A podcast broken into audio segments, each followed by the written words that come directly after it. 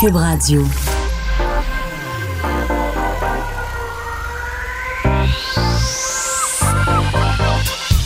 Même l'été, le midi, faut rester informé. de 11 à 13, avec Vincent Dessureau et Joanny Gontier. Cube Radio. Bonjour. Bienvenue. Non, mais j'ai comme. euh, Je sais pas, mon écouteur, euh, on dirait le volume augmente pas aujourd'hui. Pas pourquoi. C'est pas grave. J'entends bien. J'entends bien. Euh, salut, Joanie.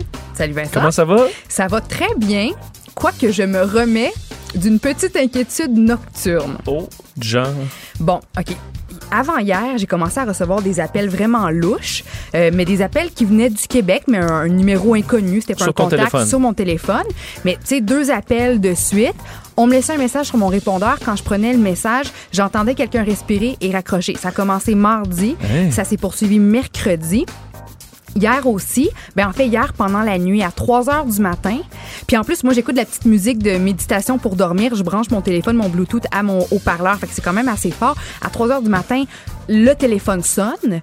Là, je raccroche, ça ressonne une deuxième fois. Là, mon, mon, mon chum qui se réveille en sursaut, les chiens qui commencent à japper. Encore une fois, des messages sur ma boîte vocale, j'entends respirer, puis ça raccroche.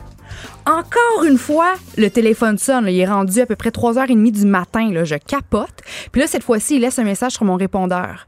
Puis c'est un gars visiblement avec les facultés affaiblies, là, selon ce que je pouvais comprendre de son message. Un gars qui s'appelle Charles.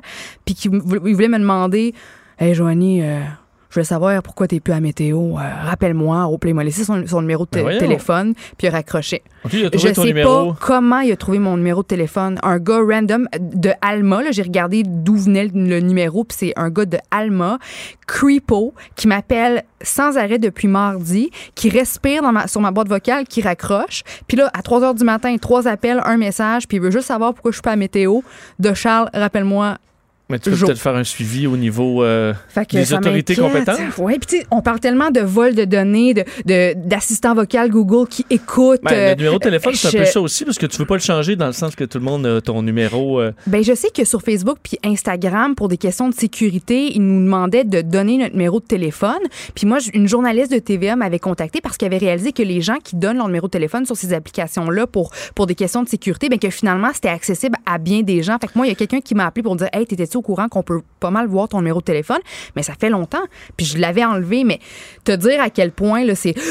On respire, on raccroche, ça fait huit appels que je reçois. Puis là, hier, au beau milieu de la nuit, là, le, le- le chum était pas content parce qu'il a pas réussi à se rendormir, mais c'est ça m'a foutu la J'avoue que chienne. ça dort mal après. Ouais.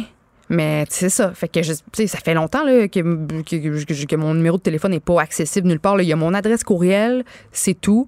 Mais c'est une voix d'homme euh, qui avait pas l'air toute là, Ben, d'Alma. visiblement, là, mais il faudra peut-être que tu, tu Ouais. contactes les autorités. euh, Ouais, fait que j'ai eu de la misère à, à me rendormir, Ben, mais c'est pas grave, ça m'a permis de, de mieux me préparer pour euh, fermé le ton alarme ou fermé ton cellulaire pour Ben, j'ai, là, j'ai bloqué le numéro, mais on dirait qu'il il- il réussissait quand même à m'appeler. Je sais pas si mon, mon téléphone, il est dû pour être changé, là, je dois le dire, là, mais euh, ouais, ben là, je- tu sais, je- je- mon alarme pour ce matin était, était mise, mais, mais j'ai comme bloqué le plus possible là, ce, ce numéro-là. Puis, mais Eh ben. ça, ça m'a, oui, ça m'a effrayé quand même, ça m'a stressé pas mal. c'est sûr. Tu pourras Voilà, appeler euh, les policiers, comme on dit. Hein, Oui. là, ça peut être de bons, de bons conseils. Ben, c'est parce que je suis un peu naïve où je me dis que tout le monde est, est bon et gentil. Puis, tu sais, moi, je pars promener mes chiens, puis je barre pas tout le temps ma porte. Puis on dirait que je me dis, ben non, tu sais, ça m'arrivera pas. Les gens sont fins. Puis, tu sais, mais oui, ça, ça peut nous arriver. Non, les gens sont pas fins. C'est ça. Ben, je, écoute, l'apprends au fur et à mesure là, que je me fais hacker mes comptes Instagram, que je me fais voler mon portefeuille, qu'on m'appelle au beau milieu de la nuit. Bref,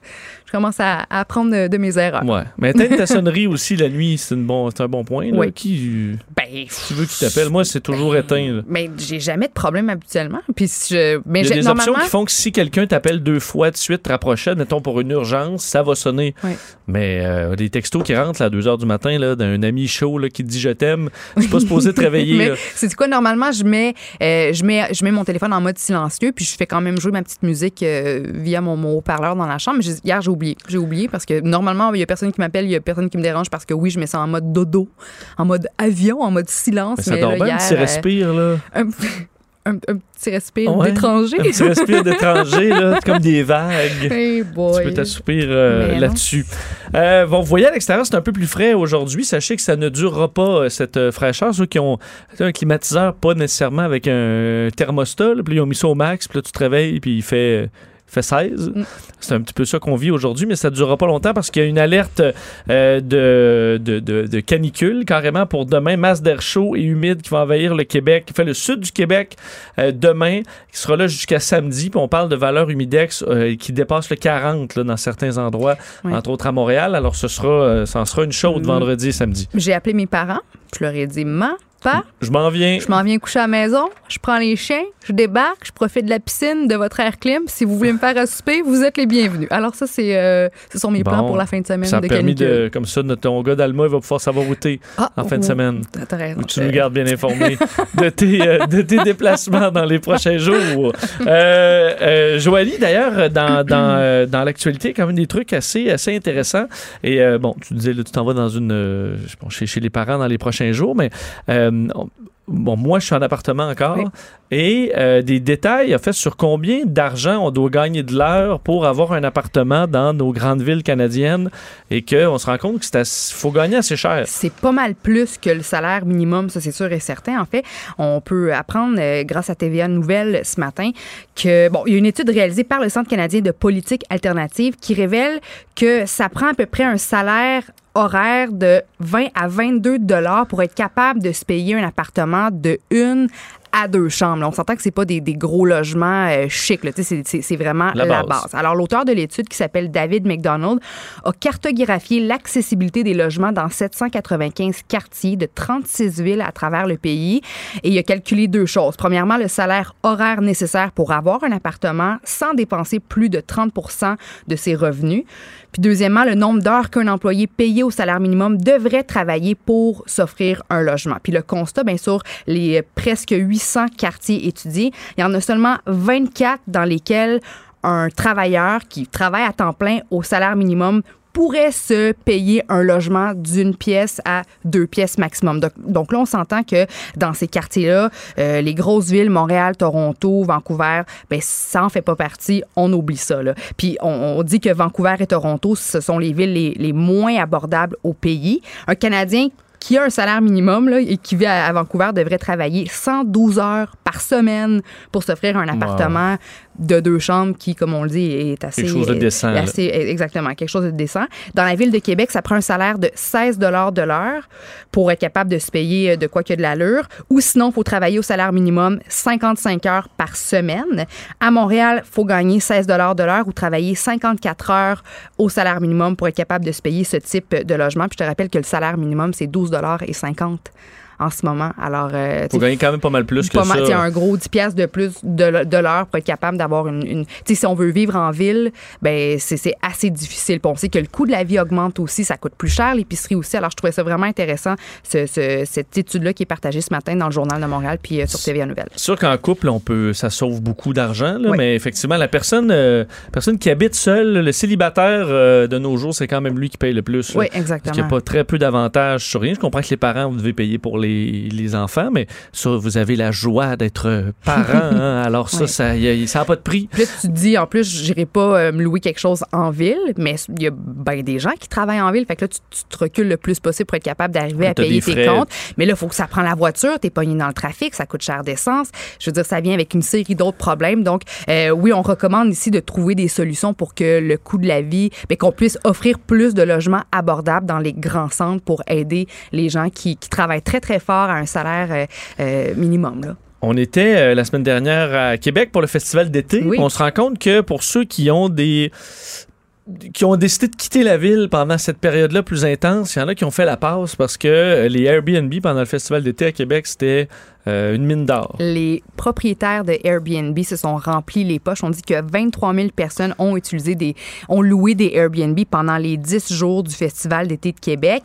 Et euh, bon, les propriétaires qui ont loué leur, leur logement sur Airbnb ont fait à peu près 2,7 millions de dollars. C'est quand même énorme en 10 jours. Ça, c'est une augmentation de 22% comparativement à l'an dernier. Alors vraiment, c'est une mine d'or, les, les Airbnb en ce moment. Puis on sait que l'été, c'est vraiment la saison riche en festival, le Festival d'été de Québec Québec qui est tellement, tellement populaire. Mais Surtout, ce qui est bien, c'est que là, les hôtels sont pleins de toute façon. Oui. Donc, je comprends que les chambres seraient probablement plus chères, mais ça permet d'accueillir plus de touristes dans cette période-là qui est vraiment unique dans l'été. Oui, pour dire qu'en moyenne, on payait la nuit sur Airbnb pour un logement Airbnb 123 dollars la nuit. Là, on sait que tu pendant les, les festivals, les hôtels, ça, c'est, plus ça cher coûte que ça. très, très cher. Fait qu'au moins, avec Airbnb, ben, Là, tu as quand même une cuisine. Des fois, il y a Ben l'avantage. oui, tu euh, peux faire ton épicerie, ça coûte aussi moins cher que d'aller dans, dans les restaurants. Fait que, mais en même temps qu'on passe au festival ou Airbnb, je te donne un, un exemple. Moi, en face de chez nous, là, je, je- ben, je partage en fait ma terrasse avec un logement Airbnb.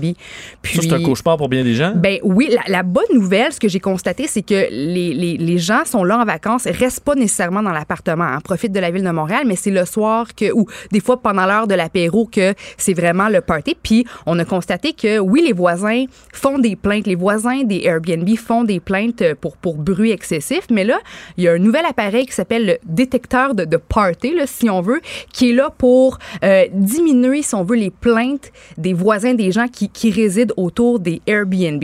Il y a un service de conciergerie Lucky qui gère plus d'une centaine de Airbnb puis qui, qui utilise cet appareil-là de marque Noise Aware qui va calculer en fait le volume à l'intérieur des Airbnb. Alors, il faut savoir que l'appareil n'enregistre pas les conversations, va pas non plus entendre ce qu'est-ce qui se dit, tout ça c'est très important, va uniquement mesurer l'intensité du volume. Puis quand c'est trop fort à l'intérieur de, de la bâtisse, ben le gestionnaire du Airbnb va recevoir une alerte. Par la suite, il va envoyer un texto aux locataires festifs pour leur dire de se calmer les nerfs. Puis normalement, à 95 du temps, ça, ça fonctionne. Le gestionnaire de la compagnie Lucky dit que depuis qu'il utilise l'appareil Noise, Noiseware, il n'a plus du tout reçu de plainte des voisins des Airbnb. euh, C'est sûr si ça te l'indique sur. Mettons, toi, t'es là, là. Ouais. La machine, est-ce que te le dit que t'es sur le bord de. Ça, je le sais pas, puis c'était pas écrit dans l'article. Mais bon, le- je pense que c'est vraiment le gestionnaire qui reçoit une information sur son cellulaire. Si le, la gang qui fait le party décide de débrancher le Noise Aware pour pas justement que le gestionnaire soit au courant des activités, ben ça aussi, ça génère une notification Ben, si je au mets un coussin gestionnaire. dessus, là. Ben, ben ouais, je sais bon. C'est sûr que tu pourrais toi user de plusieurs euh, solutions astuces, pour de, plusieurs Tu le mets dans le astuces. Mais tu normalement, si tu l'éteins ou si tu, tu le débranches, le gestionnaire va être au courant. Si tu fais le Hmm. party trop fort, il va être au courant. Puis là, il va t'envoyer un texto. Normalement, les gens se calment directement. Si tu décides de t'en foutre puis de continuer à faire la fête puis de gosser tout le monde, ben, il va te, te rappeler que tu peux avoir une amende de plus de, de 100 dollars. Puis si vraiment tu veux rien savoir, ben là c'est la police qui débarque puis tu sais on te sort du bâtiment. Mais aussi il faut savoir que les Airbnb qui utilisent des appareils, que ce soit celui-là pour calculer le volume ou des caméras cachées, parce qu'on sait, là, au printemps dernier, il y a une histoire qui a fait beaucoup jaser. Il y a une famille en vacances qui a réalisé qu'il y avait une caméra cachée dans le, le détecteur de fumée. Puis. euh, C'était même connecté, là. oui, Elle parce était capable voulait- de se regarder. là. Exactement, exactement. Donc, ça avait fait énormément jaser. Si un Airbnb qui utilise quelconque appareil technologique de surveillance, là, ils sont obligés de vous le dire. Alors, Ouais, alors faut que ce soit clair, par contre, parce qu'au début, ça avait l'air dans des petits caractères. Ou, euh, je veux Oui. dire, faut que ce soit. euh, Oui, c'est ça. Puis indiquer elle est où la caméra, parce que. Puis, est-ce qu'il y en a juste une? Ouais. Mais je serais vraiment mal. à- Moi, avoir une, ca- une caméra dans mon Airbnb, je serais vraiment mal à Ben, l'aise. moi, je, veux dire. Moi, sacrez-moi patience, Oui. là. euh, je, paye pour être chez nous, là. Dans dans le sens que tu as choisi de transformer ton logement en Airbnb. T'as les, les- ceux qui utilisent l'application ont une cote. Les propriétaires aussi ont une cote. Là, à un moment donné, c'est du savoir-vivre. Si tu as peur que ton logement soit abîmé ou qu'on te vole quoi que ce soit, Loue-les ben, pas. loue-les pas. Ton, Dans les chambres d'hôtel, il n'y a pas de caméra. Ben, c'est ça. Euh, effectivement, la note rendue là est importante. Moi, je, je l'ai utilisée quelques fois. Là, quoique je suis- j'adore les hôtels. De un, là, je suis un gars d'hôtel, mais oui, j'ai de temps en temps en voyage utilisé Airbnb. Puis Mm-hmm. je suis 5 étoiles là, partout. Puis C'est sûr qu'à un moment donné, si tu fais, le, si, si tu fais du trouble, Ouais. euh, ben, tu vas te faire refuser tes, tes, tes, tes logements. Un petit point supplémentaire sur Airbnb. Euh, Je lisais ce matin dans Le Devoir que Airbnb contreviendrait depuis sa création à la loi québécoise sur l'affichage complet des prix. Puis ça a l'air que l'Office de la protection du consommateur fait pas grand-chose à propos de ça. Donc, je te donne un exemple. là. Il y a un logement à Manhattan euh, qui était affiché à 38 la nuit, mais on dit pas qu'après ça, il y a des frais de, de Ah, service puis des frais de ménage qui vont s'ajouter. Donc, la personne, elle, elle l'accepte, elle, elle pense louer un logement à Manhattan pour 38 pièces la nuit, puis finalement, la facture finale, c'est 306 dollars la nuit. Donc, tu sais, par rapport à, comme tu, sais, tu parlais des caractères en minuscules. Ouais, ben ça, ça, ça me gosse beaucoup sur, euh, sur, euh, sur Airbnb parce qu'effectivement, les, les billets d'avion, euh, ils ont fait beaucoup des pas de géants là-dedans. On a de plus en plus le, on, a le vrai prix maintenant. Mais sur Airbnb, c'est entre autres le frais de ménage. Euh, la dernière fois que j'ai utilisé ça, le prix, je sais pas, mettons 100 dollars la nuit, là, mais c'était 150 dollars le frais de ménage. C'est sûr que tu te rends compte, euh, OK, ben, le prix était vraiment plus bas, mais clairement compensé par le, frais de ménage qui est ajouté euh, à la fin de la transaction parce que, je veux dire, euh, ça coûte pas 150 pièces nettoyer quelque chose. Là. mais moi, j'aimerais mieux le savoir d'entrée de jeu. Combien, là, quand, tout est compris, le, ménage, les services, ça me coûte combien au final? Je veux pas avoir de mauvaises surprises. Mais ça l'écrit quand même. Quand tu, dès que tu cliques sur. Euh, ça, ça te le dit, le prix. Sauf que quand tu recherches, veux pas, ça te fait perdre du temps. Parce qu'il y en a plein, puis là, ça devient variable. C'est-tu 30 c'est-tu 0, c'est-tu 150, c'est-tu 200? Puis effectivement, alors que cette nuit dans ta recherche, tu vas aller naturellement cliquer sur les moins chers, puis finalement tu te rends compte que c'est peut-être eux qui ont le, qui se gâtent le plus dans les, les, autres frais. Puis il y en a qui prennent même pas le temps de regarder toute cette question-là des frais. Il y en a qui vont dire Oh wow, 38 pièces, ok, parfait, je le prends, c'est beau, puis qui achètent. Il y en a pas qui vont se donner la peine. Toi, tu es un excellent trouveur. je magasine beaucoup, mais quand j'ai pas le temps aussi, je vais faire un coup vite. J'ai déjà acheté, euh, loué quelque chose aux États-Unis, puis c'était en US, puis j'avais pas compris que c'était en US. j'allais voir amener sur un site en canadien, j'ai passé à l'autre site vite vite. Ah oui, c'est bon, clac, clac, clac. Puis tu te rends compte que c'est ta carte de crédit. Ben non, voyons non, tu viens te rajouter. Euh, ouais. que c'est un bon euh, c'est un bon petit upgrade au niveau du prix. Il faut prendre le temps de lire. C'est comme un contrat. faut tout lire, puis après ça, on, achète. Puis tu prends ton, un petit grand respire, tu revises tout une fois de plus, ou même dormir là-dessus dans certains cas. Ça peut être une, une, bonne idée. Euh, on reste un peu dans la, dans la technologie parce que sachez qu'il euh, euh, y a du nouveau sur Google et c'est un, une problématique un peu étrange. C'est que lorsque vous, vous cherchez, c'est peut-être déjà arrivé à certaines personnes qui écoutent, là, vous tapez dans Google lesbienne. ce qui sortait, c'est de la pornographie. Mm-hmm. Bon, j'y ai pas, c'était pas un beau texte de Wikipédia ou une série sur euh, C'était de la porn. C'était vraiment de la porn. Euh, tandis que si on cherchait le terme gay, par exemple, ben là, c'est Wikipédia, puis après ça, c'est des articles de presse. Donc, quelque chose de sérieux euh, et de, non sexuel, plus de contenu. le terme homosexuel aussi, ça doit être pas mal ça. Mais le terme lesbienne était encore directement associé sur le moteur de hmm. recherche à de la pornographie. Et ça vient d'être changé à partir d'aujourd'hui, ce qui est considéré comme une victoire pour les LGBT, parce que plusieurs associations se battaient pour ça, dans le but que le terme lesbienne, parce que les lesbiennes, c'est sont je veux dire, sont pas toujours en train de faire de la pornographie. Là. Mm. Euh, alors, à un moment donné, tu souhaites que ce soit pas nécessairement lié. Surtout qu'il peut y avoir des recherches sur des articles, sur euh, quoi que ce soit, des films ou autres, et tu pas toujours le goût que tu tombes sur de la pornographie ou des jeunes qui ont des jeunes filles qui ont des questionnements puis ils commencent à fouiller là-dessus. Ils pas envie de euh, nécessairement. Dans le fond, être lesbienne, c'est juste de, de, de, disons, ça n'arrête pas. Alors, la, modification a été faite maintenant. Alors, ce sera des, euh, maintenant des articles, des trucs un peu plus sérieux, question d'améliorer le référencement de ce, de ce mot-là. Et euh, c'est à partir de, de, maintenant. D'ailleurs, euh, il y aura une entrevue là-dessus vers 14h30 avec dans l'émission de Geneviève Peterson qui nous suit là-dessus avec justement une association LGBT qui va réagir sur cette, ce changement qui est la bienvenue sur, sur Google. Ça n'empêche pas si vous allez chercher sur Pornhub, là, vous allez avoir ce que vous, ce que vous voulez. Mais Google veut, veut pas, c'est un outil de recherche qui sert à, bien des gens pour des recherches non sexuelles. Alors, vous aurez cette option-là euh, de facto sur Google maintenant. Alors, euh, une avancée, euh, enfin, je savais pas, j'ignorais que c'était une problématique, mais elle est, c'est réglée dans le cas de Google mm. maintenant, sachez-le. Cube Radio. de 11 à 13. Pour nous rejoindre en studio, 187 Cube Radio. 1877 827 2346. On est de retour, on parle musique avec André Péloquin. Salut André. Salut. Ça va bien? Ça va très très bien vous? Très bien. Et je suis content parce que tu fais un suivi sur euh, un dossier dont euh, Joanie nous a parlé. Bon, c'est dans notre première semaine, même notre premier show, si je me trompe pas.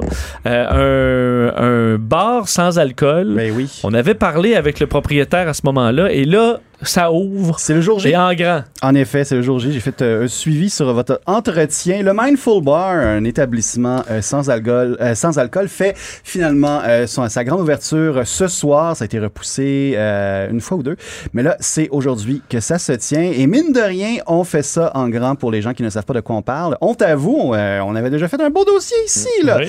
Eh bien, euh, je vous résume ça. Le Mindful Bar, c'est un nouveau concept de bar dont la mission est d'offrir un espace sécuritaire et inclusif sans alcool où les gens peuvent se rencontrer en harmonie d'une manière sobre et consciente. On en parlait hors ronde. Pas question d'amener un petit flasque pour aller euh, mettre un peu d'alcool dans son mocktail dans la salle ça de va être bain. mal vu, là. Tu peux pas trouver Ça- une façon de, de- Non. de- de- de contourner les lois, là, puis dire, je vais m'ajouter un petit peu de vodka dans mon mocktail. Exactement. Il n'y a pas d'option vodka dans le mocktail. Malheureusement, non. Ben, là, pour les gens qui veulent boire l'alcool, je veux dire, pour les gens qui désirent demeurer sobre, allez-y, on vous invite.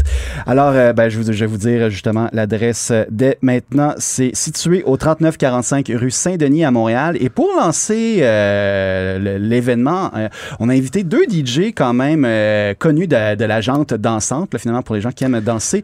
Il y a notamment euh, DJ Sugarface Belfo, qui est euh, une DJ qu'on a déjà vue notamment au pique-nique électronique.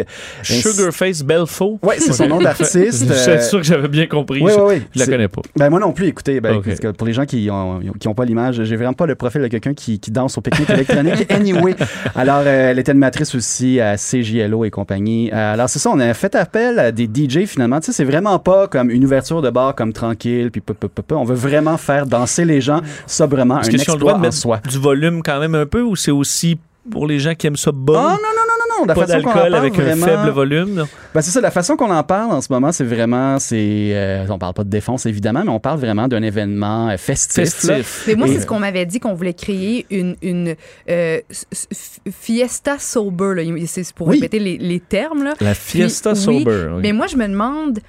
Bon, les gars, est-ce que vous êtes capable, vous, de, de vous laisser aller sur un- le- le- la, la piste de danse Danser, non. quand vous n'avez pas quelques consommations dans le corps? Euh, à moins que ce soit Cœur de rocker de Julien Cœur ouais, non. Non, non. Moi, mais moi, c'est- ce que je, je peux, ça m'est arrivé là, de danser quelques. Mais il f- il- je suis désolé, mais ça va me prendre quand même quelques verres. Ça veut pas dire que je peux pas avoir de fun Mhm. complètement ça, mais je vais être à côté au bar. Ben, c'est notre blocage à nous, là, C'est ça. c'est la gêne, Ça, parce enlève les, les inhibitions. Moi, c'est juste ça. Je- Bon, je Mais je te dis pas que je me promène partout puis je renverse mon verre je suis sous-mort, là. Mais tu sais, tu dis deux verres puis je vais peut-être aller danser là, parce Ouais. que tu es un petit peu plus. euh, Mais avec mon mocktail, euh, je, on Ton- va être, je vais avoir du fun quand même, mais on va discuter oui, au bar. c'est ça. Mais bon, je, je me dis que la clientèle là-bas, ben, c'est déjà des gens qui sont convaincus puis qui ont peut-être sorti l'alcool de leur vie depuis un, un bon moment. Donc, c'est probablement des gens qui sont capables ou qui ont découvert qu'ils pouvaient s'amuser puis se lâcher lousse sans, sans alcool.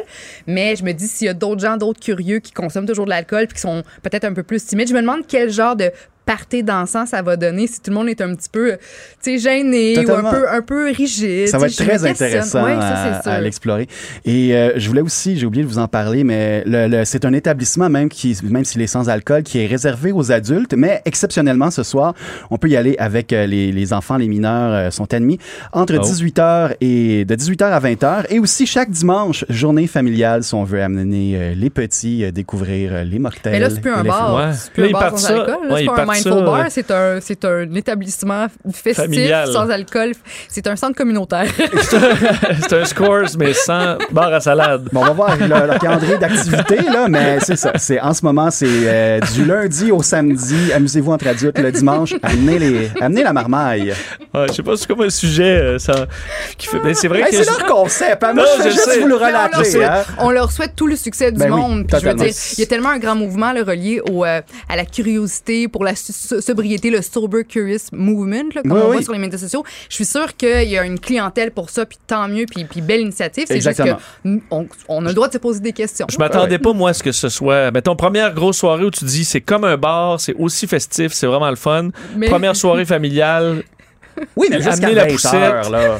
puis il n'y a pas de problème. tu sais, il y a, la- toujours une petite salle au McDonald's aussi où tu peux, euh, La piscine à bulles. tu peux recevoir euh, tu peux glisser la dans la famille. glissade de Ronald. Ben, on verra. Si moi, je leur souhaitais vraiment la, la- la meilleure des chances. Alors, on verra ce que. Ben, c'est ça. Écoutez, ben, comme je vous disais, c'est leur deuxième tentative d'ouverture. Euh, peut-être que celle-ci est la bonne. On leur souhaite, quand- comme tu disais, c'est les, les, les, les, les endroits pour personnes sobres sont rares. Alors, euh, tu sais, c'est une clientèle aussi euh, à nourrir. Alors, on leur souhaite euh, la plus grande des chances. Absolument. Absolument. Euh, projection en plein air. Après, disons, être allé euh, s'émoustiller au mocktail, on peut aller voir Bohemian Rhapsody à l'extérieur? Ben oui, c'est vraiment euh, Montréal est un cinéma à ciel ouvert. Euh, Il y a des cônes aussi. En effet, on peut voir le fameux hit Bohemian Rhapsody ce soir dès 21h au parc des Compagnons de Saint-Laurent, c'est au, 19 euh, au 1964 Mont-Royal Est.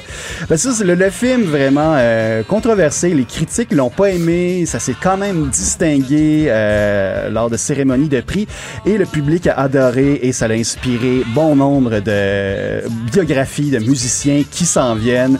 C'est fait que pour les gens qui l'ont pas encore vu, venez découvrir Rami Malek et ses fausses dents. Alors qu'il interprète à merveille euh, Freddie Mercury. Ah oui, Ouais, oui, c'est il quand même très bon, hein. pour ça. ouais. Je comprends que ça a été critiqué un peu édulcoré comme euh, version de, de, de Freddie Mercury, mais c'est un- je pense que c'était- bien réussi C'est quand bon, même. quand on le prend comme un divertissement, oui, mais là, j'ai comme l'impression qu'il y a des gens, vu que Freddie Mercury est un personnage plus grand que nature, et puis qu'on a eu moult de documentaires aussi sur Queen depuis, on va voir ce film-là, c'est comme, ben là, ils ont pas abordé telle, telle, telle, telle affaire, je suis déçu. Mais Ouais, c'est heures. bravo. Mhm, ça. Mais c'est ça, mais en tant que divertissement, oui, écoute, aucun problème. T'as pas l'air sûr? Non, Finalement? non, non, écoute, c'est juste que vraiment, c'est- je, je, je fais malheureusement partie de l'autre clan. J'ai vu des documentaires sur, euh, sur Queen et sur Freddie Mercury, puis euh, c'est ça, je trouve que vraiment la trame narrative qui aurait amené le plus d'émotion chez les gens, là, justement, que ce soit la, piste sur le sida, sur euh, les, dernières années de Freddie Mercury, où est-ce que c'était plus comme, ah, c'est moi la star, euh, c'est moi Freddie Mercury, puis les gens de Queen étaient un peu, mais là, qu'est-ce qu'on va faire sans lui, alors qu'il se détruit, euh, dans les nightclubs à, à grand renfort de drogue? Et euh, ben c'est ça, ça, ça aurait fait une super belle histoire. Mais là, l'affaire, c'est que Bohemian Rhapsody, je veux dire, les membres de, de Queen sont impliqués dans la production, défendent farouchement leur marque, évidemment. Fait que c'est ça, ça donne un récit un peu édulcoré, mais très divertissant. Ben là, écoutez, on n'a pas écarté après le succès de Bohemian Rhapsody, vu que ça se termine pendant le, le concert euh, au, euh, de Live Aid, si je me rappelle bien. Euh, ils n'ont pas écarté qu'il pourrait y avoir un Bohemian Rhapsody 2, justement, pour euh, aborder ces dernières années-là. Fait que à suivre, à Ah, suivre. bon, s'ils peuvent faire un petit coup d'argent, euh, on va Ah, étirer les, la sauce. les gens euh, de Queen sont capables. sont très capables. Euh, C'est leur gagne-pain, hein? C'est le 50e anniversaire d'Apollo 11, Oui. l'émission qui s'est rendue sur le, qui a mis le, le- le pied de l'homme sur la Lune et euh, Duran Duran leur rend hommage. Oui, ça, c'est. J'étais euh, agréablement surpris. Je savais, euh, pour les, les, nerds de science-fiction, Duran Duran tire leur nom euh, d'un vilain dans le film de science-fiction Barbarella. Mais de ce qu'on a appris, euh, Duran Duran, c'est ça, qui ont livré un concert avec un orchestre symphonique où est-ce qu'ils ont chanté de leurs chansons au Rocket Garden du Kennedy Space Center. Et euh, ils ont interprété quelques pièces sur fond là, euh, des, des- projections 3D là, d'espace et tout ça. Et en entrevue avec euh, Rolling Stone, il y a un des membres de Duran Duran qui a dit En fait, on a vraiment été inspiré par la mission Apollo 11 à nos débuts. Et c'est ça, c'est, on explique dans cette euh, entrevue-là vraiment que ça, ça a toujours été des, des fans un peu de, de science et de science-fiction et de voir, c'est ça, ces espèces de, de possibilités-là maintenant qu'on peut marcher sur la Lune. Ça a un peu inspiré le, le- le groupe à se privilégier une espèce de, de direction. C'est ça, euh, ben, là, comme on sait, le New- Duran Duran, c'est du New Wave et tout ça. Puis le New Wave tire souvent sur, sur le clavier, la C'est sûr science-fiction. que la justement. conquête de l'espace à cette époque-là a dû quand même inspirer euh, Ah oui, beaucoup totalement. de musiciens, beaucoup d'œuvres.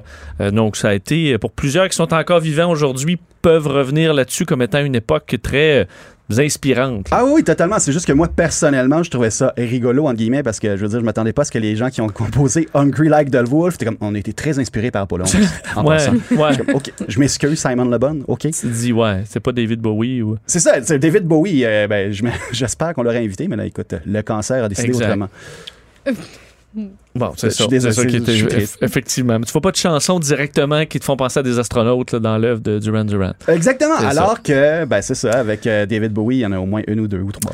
Euh, Bruce Springsteen Oui. ouvre, en fait, pas lui, lui ouvre pas, là, mais il y aura un musée euh, qui lui est dédié au New Jersey. Exactement. Écoute, c'est connu. Le, le boss euh, est, un, vraiment depuis ses débuts jusqu'à son tout récent spectacle à Broadway parle abondamment de, de, de, de sa ville natale, de sa région natale. Sa ville natale, c'est Freehold, au New Jersey.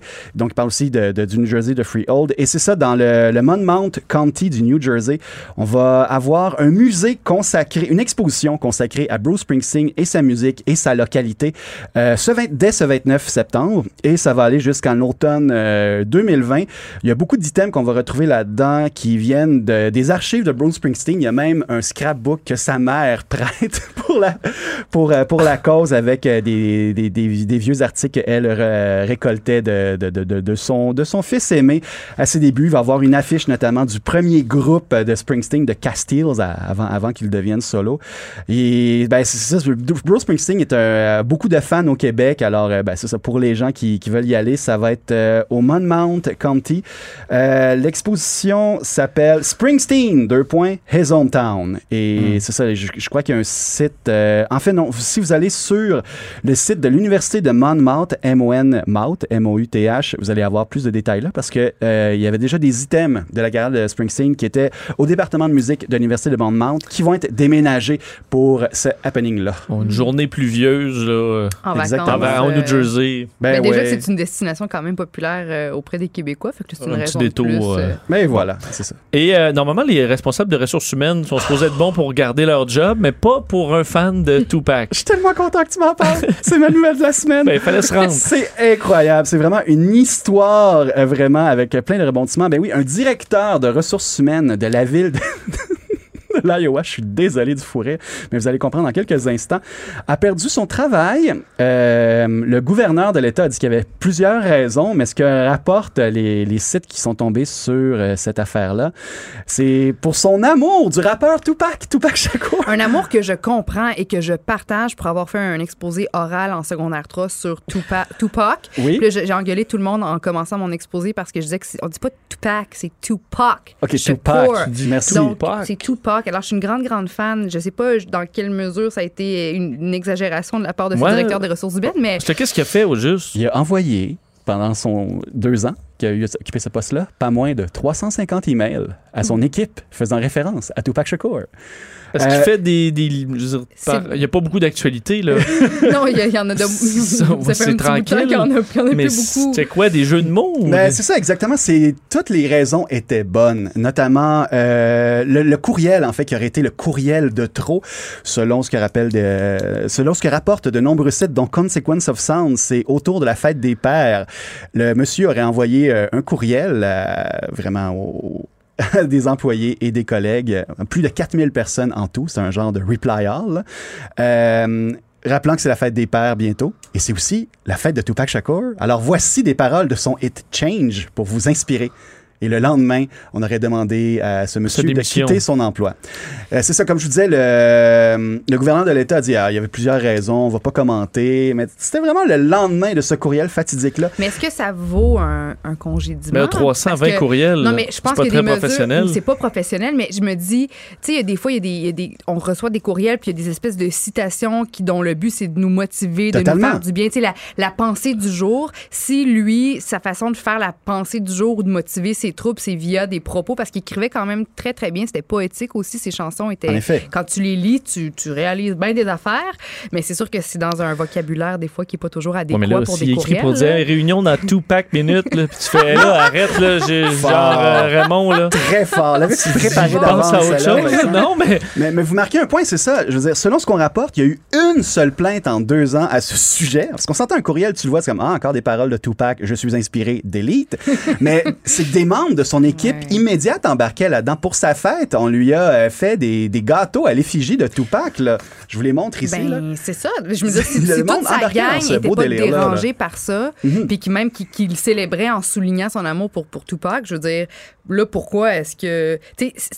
S'il y avait eu des plaintes, puis des plaintes, puis des plaintes au fil des années, puis que là, c'est le, dernier courriel concernant la fête des pères, ben, c'est l'espèce de goutte qui fait tomber, déborder le vase, ben là, OK. Non, mais... Tu penses qu'il n'y a pas d'autre problème, le gars qui envoie 325 ben, courriels à propos de Tupac? C'est sûr qu'il fait preuve d'une légère déviation, là, tu. Tu dis merci, mais... Mais on va faire ça ailleurs. C'est sûrement l'arbre, en effet, qui cache la forêt. Et, euh, ah, c'est très bien dit, ça. Merci beaucoup. Merci beaucoup. En Tupac Minute, j'ai pensé à ça. Mais pour les gens qui se demandent aussi, ce qui est aussi comme qui rend l'histoire un peu vraiment sympathique, c'est le monsieur s'appelle Jerry Fox Oven. C'est-tu la photo que je vois là? Oui, exactement. Mon le monsieur Dieu, a vraiment pas l'air de. Le monsieur a l'air d'un- du Père Noël sans barbe, OK? Il a l'air de- d'un directeur d'école de 65 ans. Il a l'air d'un gigantesque Q-tip. Alors, on s'attend. Tu sais, c'est. Joanie pas, a l'air euh, d'une fan de Tupac. Jerry. Fox Oven, un peu Ben, moins. c'est ça, c'est un, un vieux monsieur à tête blanche. Tu sais, Tupac, c'est ses années de gloire. C'était dans les années 90. Il est mort en 96. Moi, j'ai 31 ans. Ça me, ça me parle, là, tu sais. J'étais j'étais comme ado à ce moment-là. Mhm. Mais j'avoue que ce monsieur-là, euh, il fait vieillot un peu. Tu sais, j'imagine pas mon père écouter du Tupac, là, tu sais. Exactement, exactement. C'est comme une espèce de contre-emploi qui rend le personnage sympathique. C'est comme si du jour au lendemain, Benoît Dutrisac revenait ici. Laissez-moi vous parler de Loud. c'est mon artiste préféré. C'est C'est vrai ça. que toutes les filles savent danser de retour après la pause. Eh ben, par là- eh, merci beaucoup, André. Ça me fait plaisir. Ça va me permettre d'arrêter d'entendre Tupac pendant quelques temps. Je suis capable. On, on revient dans quelques secondes. Des, de 11 à 13. La seule émission de radio qu'on aimerait swiper à droite. Jusqu'à 13. Vous écoutez Des, de 11 à 13. J'ai jamais entendu ça, puis je connais peut-être pas beaucoup cette, ce Ben, style c'est ça, musical. tu connais pas, donc parle-en pas. Non, je sais, faut, je, je m'habitue l'oreille un peu à Tupac. Euh, dans l'actualité, plusieurs choses euh, qui ont, qui ont retenu l'attention. Euh, bon, je- je- on, on, on passe de Tupac à la, au cannabis et aux drogues. Euh, parce que hier, le gouvernement du Canada a annoncé l'investissement de 11,5 millions de dollars pour protéger les routes du Québec, mais pas euh, les routes parce que les, nos routes sont, sont, sont mal faites ou ont des problèmes, euh, les protéger des conducteurs avec facultés affaiblies par la drogue. Euh, on sait évidemment, il y a eu des inquiétudes dans ce sens-là avec la légalisation du cannabis. Est-ce qu'il allait avoir davantage de gens intoxiqués sur nos routes? Du moins, hier, le ministre de la Justice, procureur général du Canada, euh, David Lametti, annonçait cet investissement qui sera sur cinq ans, euh, donc au Québec, pour, entre autres, soutenir les services policiers euh, de première ligne. Alors, vraiment, les policiers qu'on retrouve sur les routes, dans leur but de lutter contre les facultés affaiblies par la drogue. Ce que ça implique, entre autres, c'est euh, des évaluations d'experts en reconnaissance de drogue, des fameux des appareils de dépistage de drogue par voie orale, donc un peu comme on a avec l'alcool, parce que dépister les drogues, c'est toute une autre paire de manches que de dépister euh, où on a des équipements qui sont, fiables depuis des années maintenant. Euh, au niveau des drogues, ça semble plus compliqué. Et aussi de l'argent pour étudier, analyser les tendances dans ce, milieu-là, voir les lacunes, essayer d'améliorer un peu notre efficacité euh, dans la lutte euh, aux, aux facultés affaiblies sur nos routes par la drogue. Est-ce que c'est bon, inté- intéressant ce que le gouvernement euh, fédéral amène euh, au, Québec et où on en est présentement avec la légalisation à ce niveau-là? Est-ce que on, ça, ça- ça se passe bien? Est-ce que les inquiétudes de certains se confirment ou pas? Euh, on rejoint un expert justement de la question, professeur en psychoéducation à l'Université de Montréal, Jean-Sébastien Fallu, est en ligne. Monsieur Fallu, bonjour. Bonjour. Euh, bon, commençons par cet, cet investissement. Euh, euh, Est-ce que c'est- ça semble être une, une- une bonne idée du gouvernement du Canada de travailler davantage avec les policiers pour euh, lutter contre les facultés affaiblies par la drogue? Ben, c'est sûr qu'investir des ressources, euh, c'est toujours euh, bienvenu. Bon, faut voir euh, l'allocation des ressources et surtout le détail de ces dépenses-là, parce que de former euh, des experts en reconnaissance de drogue, de former les policiers sur euh, les lois en vigueur, euh, d'élaborer des pratiques uniformes là, pour les données, les transmis- transmissions de données, tout ça, les tendances, euh, a priori, ça, c'est- excellent. Euh, par contre, évidemment, euh, les appareils, comme vous le disiez, c'est pas tant les appareils qui sont pas au point par rapport à ceux de l'alcool, c'est simplement euh, la question de comment le corps euh, métabolise le cannabis, euh, qui n'est pas du tout de la même façon que l'alcool, et c'est ça qui pose un problème. Qu'est-ce qui est, Et qu'est-ce qui est dans différent, le- si vous nous l'expliquez simplement? Qu'est-ce qui rend ça plus compliqué? Euh, simplement, c'est que l'alcool se dissout dans l'eau, puis le cannabis ne, ne se dissout pas dans l'eau, mais dans les graisses. Et le corps humain est fait de graisse et d'eau. Et puis l'alcool, quand on détecte tel pourcentage dans l'haleine, euh, ben c'est exactement le même qu'il y a dans le sang, qu'il y a dans le cerveau, et c'est beaucoup plus facile de faire des rapports avec la capacité euh, aff- affaiblie euh, pour la conduite, par exemple. Alors que pour le cannabis, euh, c'est pas du tout euh, possible. On peut, par exemple, avoir quelqu'un qui a consommé un muffin aux potes il y a deux heures, qui n'est pas du tout apte à conduire et on le détecterait pas dans sa salive, et quelqu'un qui est un consommateur quotidien, qui a consommé il y a quatre heures et qui est nettement plus apte à conduire que quelqu'un à 0.08 d'alcool, mais qu'on détecterait à 5 nanogrammes, là, comme dans la loi fédérale, et qui aurait une peine criminelle. Euh, je simplifie un peu parce qu'il y a d'autres étapes, là, mais c'était la loi.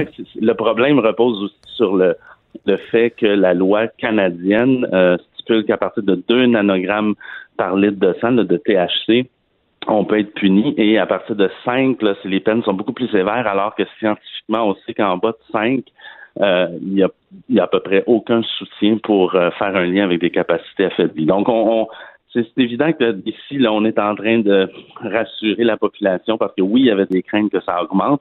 Dans les faits, ces craintes-là ne se sont pas avérées. Euh, ça se peut que certaines personnes conduisent davantage, d'autres moins, mais on n'observe pas ça. Euh, et là, dans un cadre où on peut criminaliser des gens euh, ou pénaliser des gens qui ne sont pas du tout inaptes à conduire, ça pose un sérieux problème.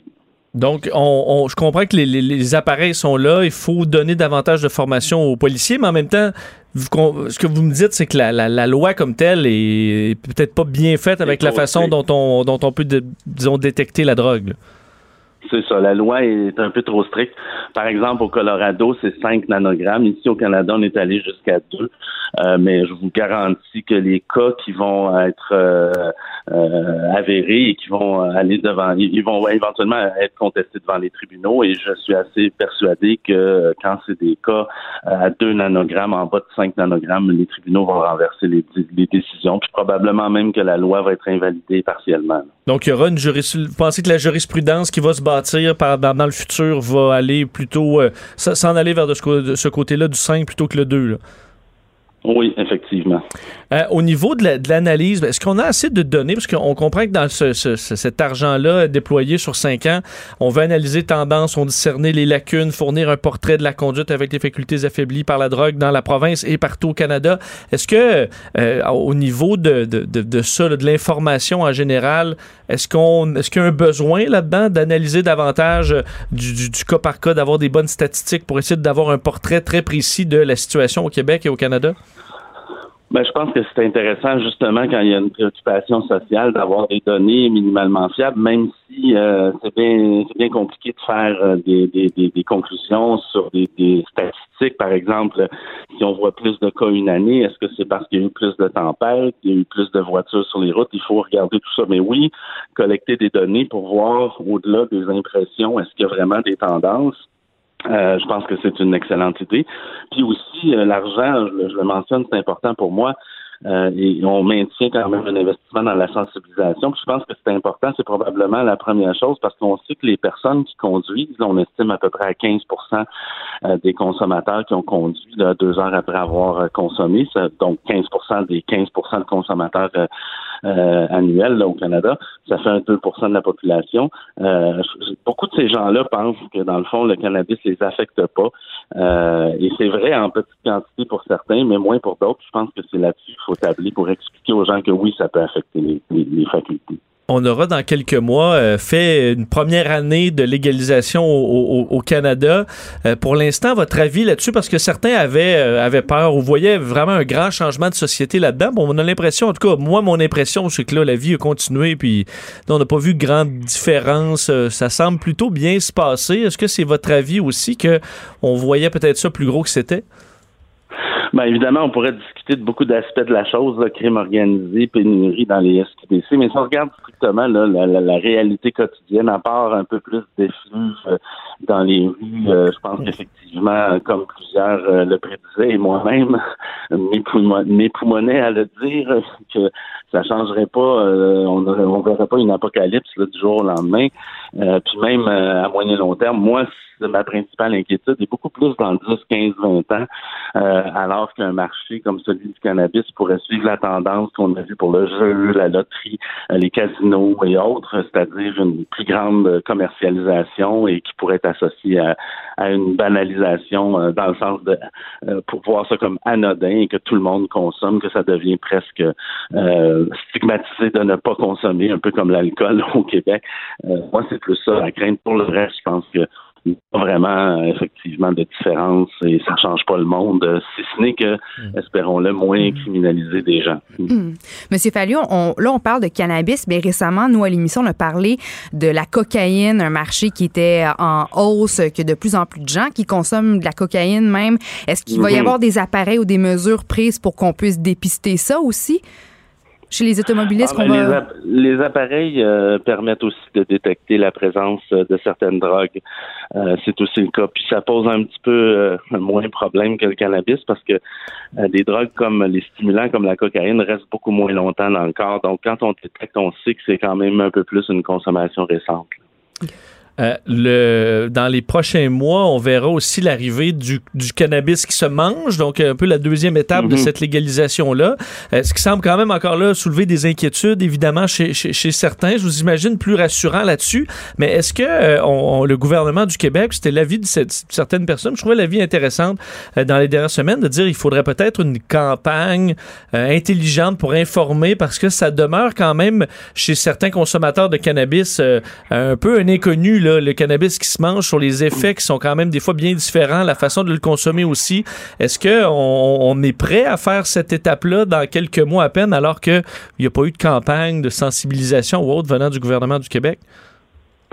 Euh, non, on n'est pas prêt. Puis c'est malheureux, je pense, qu'on débatte encore du projet de loi 2, puis de l'âge d'accès, puis des consommations dans les lieux publics, alors qu'il y a ces produits-là qui s'en viennent, qui d'un côté sont beaucoup moins nocifs, en fait, pas du tout pour les voies respiratoires. Mais oui, vous avez raison, euh, qui posent des nouveaux risques. La durée d'action, la, durée de, des effets, euh, les effets sont même différents parce que, euh, je ne veux pas être trop technique, mais le THC que certains sont habitués de consommer, quand il est métabolisé par le foie, il se transforme en hydroxy-THC. Les effets sont différents. Donc, c'est pour ça qu'il y a eu des problèmes euh, au Colorado pour les produits comestibles. C'est parce que la population n'était pas du tout éduquée à ça. Et là, il y a eu toutes sortes de cas de surdosage, euh, euh, de, de, consommation accidentelle. Et on devrait déjà rapidement être en train de préparer la population pour ça, qui, dans un certain sens, est un produit qui peut être moins nocif, mais qui pose des risques particuliers et qui est un nouveau marché aussi. Il y avait très peu, il y a très peu de consommateurs de produits comestibles. Et ça aussi, c'est quelque chose qu'il faut euh, effectivement euh, prendre euh, de, plein fouet. Donc, pensez, vous pensez peut-être qu'il y aura plus de problèmes à l'automne 2019 qu'on en a eu à l'automne 2018 avec la légalisation, disons, du, cannabis qui se fume? S'il n'y a pas de campagne d'éducation avant, oui, effectivement. Parce que pour les jeunes, c'est vraiment attirant, là, des petits bonbons remplis de potes. Là, pour eux, euh, j'imagine qu'en gang, le vendredi soir, ils vont s'amuser avec ça. Puis les conséquences peuvent être quand même euh, importantes aussi quand on n'est pas bien informé euh, sur les, effets de ça, des petits bonbons. Oui, puis même si on veut interdire la consommation de ces produits-là, c'est absolument impossible à mettre en application. C'est tellement discret que mhm. n'importe qui peut consommer ça n'importe où euh, sans craindre euh, de, de, représailles. Et c'est d'ailleurs observé au Colorado et où il n'y a pas de consommation de cannabis fumé dans les lieux publics qui est autorisé, ben les gens se sont mis à consommer davantage de produits comestibles parce que c'est très très très discret, même si c'est techniquement interdit. Euh, c'est difficile à, appliquer une interdiction comme celle-là, manger un bonbon ou un muffin, là, mhm. euh, voilà. Donc, le gouvernement du Québec, ce que vous dites, là, devrait arrêter de penser à la, répression de, tranches d'âge puis y aller d'éducation le plus vite possible. Ah, tout à fait, oui. Ben, c'est très clair. Jean-Sébastien Fallu, merci beaucoup de nous avoir parlé. Merci à vous. Au revoir. Jean-Sébastien Fallu, professeur en psychoéducation à l'Université de Montréal, expert justement sur toutes les questions des, euh, euh, des, drogues. Alors, on le voit arriver dans quelques mois, les edibles, que le cannabis qui se, qui se mange. Et euh, j'avoue que je suis autant certaines personnes maintenant qui fument vont dire, ben moi, c'est deux puffs ou moi, c'est trois puffs. Ben là, des des jujubes, euh, des brownies, des biscuits. Euh, ben, c'est une moitié de biscuits. Mais, euh, surtout que c'est bon. On ne parle pas de mettre du pot dans un brocoli. dans le sens qu'un brocoli, en manger un, ça va. J'aime ça, mais, un brocoli. Mais, non, mais un bon brownies, là, souvent, t'en prends une bouchée, t'en veux une deuxième, là, parce que ça. Surtout on goûte peu le pot. Faim, ben, en plus, puis des jujubes, c'est bon. Un jujube qui mange un jujube, qui mange un, demi-biscuit, c'est plate. Fait que souvent, tu vas continuer à manger, puis après ça, tu vas mal filer pour le restant de ta soirée. ça se peut que ce soit difficile, effectivement. Vincent n'a pas choisi Joanie Gontier comme co-animatrice pour rien. Avec 28 000 abonnés Instagram, hey, ça fait 28 000 bonnes raisons d'écouter l'émission. De, de 11 à 13, avec Vincent Dessureau et Joanie Gontier. Cube Radio. Le buzz de Vincent Dessureau. Joanie, je fais un suivi sur euh, ta nouvelle concernant euh, le, Storm Area 51, Oui. donc où on désire, et bon, ça a été le gros buzz sur les réseaux sociaux, là, un million de personnes qui veulent euh, foncer vers la zone 51 en disant ils ne peuvent pas toutes nous tuer. Euh, on, aura, on pourra découvrir s'il y a des extraterrestres. Évidemment, c'est une grosse blague, là, mais c'est devenu viral. Alors, euh, plusieurs personnes sont embarquées là-dedans. Mais euh, le site Pornhub a dénoté depuis quelques jours une hausse dramatique des recherches concernant de la pornographie euh, extraterrestre. Ah, ben, tu sais, on a parlé récemment avec un spécialiste qui nous parlait des zéro, des zérobots, Des là, îles, des, les des- des robots sexuels Ouais. érotiques, puis il disait qu'il y avait beaucoup de fantasmes qui étaient reliés aux, euh, aux, aux super-héros, mais aussi aux espèces de monstres, des bébites. Et, donc là, j'imagine que le, le- la porn incluant des extraterrestres, ça peut, ça peut peut-être rentrer dans ce fantasme-là, Ben, mais euh, ça me, c'est étrange. hein. Il y a des fantasmes vraiment de tout, euh, de, de, tout sti- de tous les styles, mais celui-là, je le connaissais pas. Euh, Zone 51, entre autres, le terme lui-même, entre le 12 et le 16 juillet, euh, a généré 160 000 recherches. Wow. euh, sur le site parce que souvent on va nous mettre une hausse là. Euh, puis tu sais la hausse ça veut pas dire grand chose un terme qui est recherché absolument mettons zéro fois là, ou Mhm. une fois ben là quand ça augmente ça, ça donne des gros chiffres mais là c'est quand même 160 000 recherches totales en quatre jours euh, incluant juste pour mardi donc le 16 juillet 59 000 euh, recherches pour zone 51 Euh, et la hausse tu, tu vois en général c'était zéro là. quand tu vois ça une hausse c'est à peu près 60 000 euh, de, de recherches en- dans les derniers jours en raison de cette folie euh, zone 51. Sur le terme euh, également aliens, euh, on parle de 30 000 recherches par jour euh, depuis euh, le, le- le- le- le- le début de cette folie-là. Et il y a des termes aussi, des termes bien précis. Et là, c'est là que ça devient un petit peu plus scabreux. Là. Euh, parce que moi, je dis, qu'est-ce qu'on recherche là, quand tu recherches de la pornographie extraterrestre? Euh, le, numéro, le numéro 1 étant euh, Alien Impregnation. Alors, je Oh. suppose, euh, de ce que je Euh, comprends, c'est la sonde. Là. Donc, ouais. te- c'est ça, une Ben on va te... Donc, Mais en fait, le numéro 11, c'est ça, Alien Probe, donc euh, je suppose euh, tu, tu, tu, tu, tu, tu, la sonde. Tu- oui, c'est ça. Te- je, je sais pas quel mot utiliser pour essayer de Une sonde de radar, euh, une euh, antenne, oui. mais qui s'en va directement dans certaines parois. Euh, c'est ce que je comprends. Alors, ça, ça revient quand même quelques fois, parce que c'est Alien Impregnation numéro 1, Alien Sex, Alien Hentai, donc des, des espèces de dessins animés, euh, Alien 3D, Female, Alien numéro 5, Alien Girl, Alien Belly, petite Un- bédaine- ben, d'extraterrestre. d'extraterrestre, Alien voyons. Eggs. Ben ça, ça m'écœure un peu. Je te dire bien franchement. aussi. là. Euh, Monster versus Alien, ça, ça, tombait, ça tombe, le- ça complète le top 10.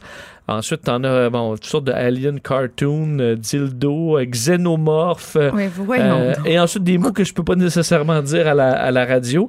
Ou sexy alien babe. Sexy alien Babe.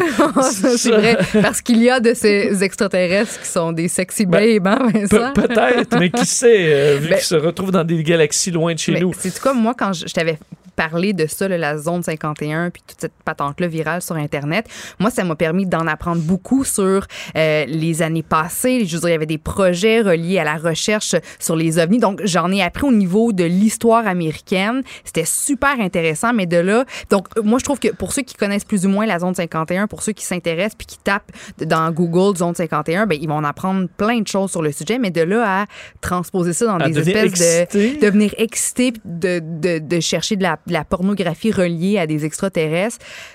Mon opinion, c'est que je, je vois pas qu'est-ce qu'il y a d'excitant là-dedans, là. De, de, de voir des œufs d'extraterrestres ou de, de, Écoute, Écoute, ça me... qu'il y en a qui ça vont par curiosité. curiosité Ouais. qui finalement euh, reviennent à des trucs un peu plus classiques. Euh, et si je te demande quel est l'État américain Oui. qui euh, en recherche le plus de pornographie extraterrestre? Hmm. Je dirais... euh, la, ben, la Californie? Non, c'est l'Alaska. Pour vrai? Ouais. Oui, mais parce qu'ils sont, bon, ils, sont moins, puis il fait. S'ils ont pas, tu sais, des fois les journées peuvent être longues, j'ai l'impression. Ben, peut-être qu'ils sont dans une, période caniculaire, alors peut-être Oui, que euh, bon, ils s'enferment chez eux parce qu'ils n'ont pas l'air climatisé, mais euh, c'est l'Alaska ensuite, euh, la Virginie. Le Wyoming qui se retrouve dans le top 3 donc des, Hmm. euh, des États américains où on recherche le plus de pornographie extraterrestre. Et euh, on dit donc, oui, il y a de l'intérêt pour, en raison de ce buzz autour de la zone 51, mais aussi parce qu'il y a des documentaires populaires ces temps-ci, entre autres un sur Netflix, sur Bob Lazar, qui était un de, des grands euh, lanceurs d'alerte sur les, les mystères entourant la zone 51, qui est assez populaire présentement. Alors, ça, tout ça jumelé amènera un certain intérêt sur, euh, sur Pornhub. Euh, Pour terminer dans l'actualité, là, on y va plus en douceur, là, parce que je terminais avec cette petite nouvelle bien cute concernant un Australien de 9 ans qui a retrouvé, euh, tu as vu cette histoire de bouteille à la mer? Non, j'ai pas vu Euh, ça. un Australien de 9 ans qui a retrouvé une bouteille à la mer jetée le 17 novembre 1969. Et là, est-ce qu'on se dirige vers une amitié intergénérationnelle? Parce que l'homme existe toujours, celui qui a lancé cette bouteille-là alors qu'il avait 13 ans.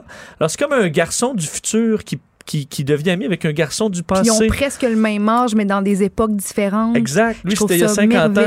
Et l'homme, euh, qui parce que c'est devenu viral, cette histoire-là, quand le petit garçon a retrouvé une bouteille d'il y a- d'il y a 50 ans, euh, et la famille de l'homme a, re- a reconnu que c'était la lettre de, de, de, de cet homme qui a maintenant 63 ans et qui est en croisière. Alors là, dès qu'il qu'il- qu'il revient de sa croisière, il va écrire au petit garçon, puis là, ben, il va peut-être avoir une amitié qui va sortir de là. Il s'appelle Paul Gilmore. Il avait 13 ans lorsqu'il a jeté ça dans l'océan Indien, alors qu'il euh, migrait des, euh, de l'Angleterre vers l'Australie. Et d'ailleurs, la bouteille a été retrouvée en Australie. Alors, euh, Est-ce qu'on sait qu'est-ce qu'il avait écrit dans la lettre, le, le ben, oui, il écrit en fait qu'il recherche un correspondant. Il l'a eu, mais juste, ça n'a a pas, été ça- ça pas été rapide. peu long, mais il recherchait un correspondant, puis il donnait son adresse, puis il dit Répondez-moi, s'il vous plaît. Donc, c'était pas euh, la lettre la plus excitante. donnait son adresse où il n'habite plus depuis euh, des décennies, mais quand même, ça a permis de retrouver le, le- le- le monsieur. Il avait lancé ça. Il avait lancé six bouteilles du TSS Fair Star, un bateau qui transportait donc des migrants euh, du Royaume-Uni vers l'Australie. Alors, euh, ben, par un hasard extraordinaire, les deux se sont retrouvés. Alors, il y aura. Euh, disons, un- fermer ce chapitre-là. Mais j'ai- ça fait longtemps que j'ai une. Bon, ris pas de moi, là, mais comme une envie de le faire, moi aussi, de mettre une petite lettre dans une bouteille.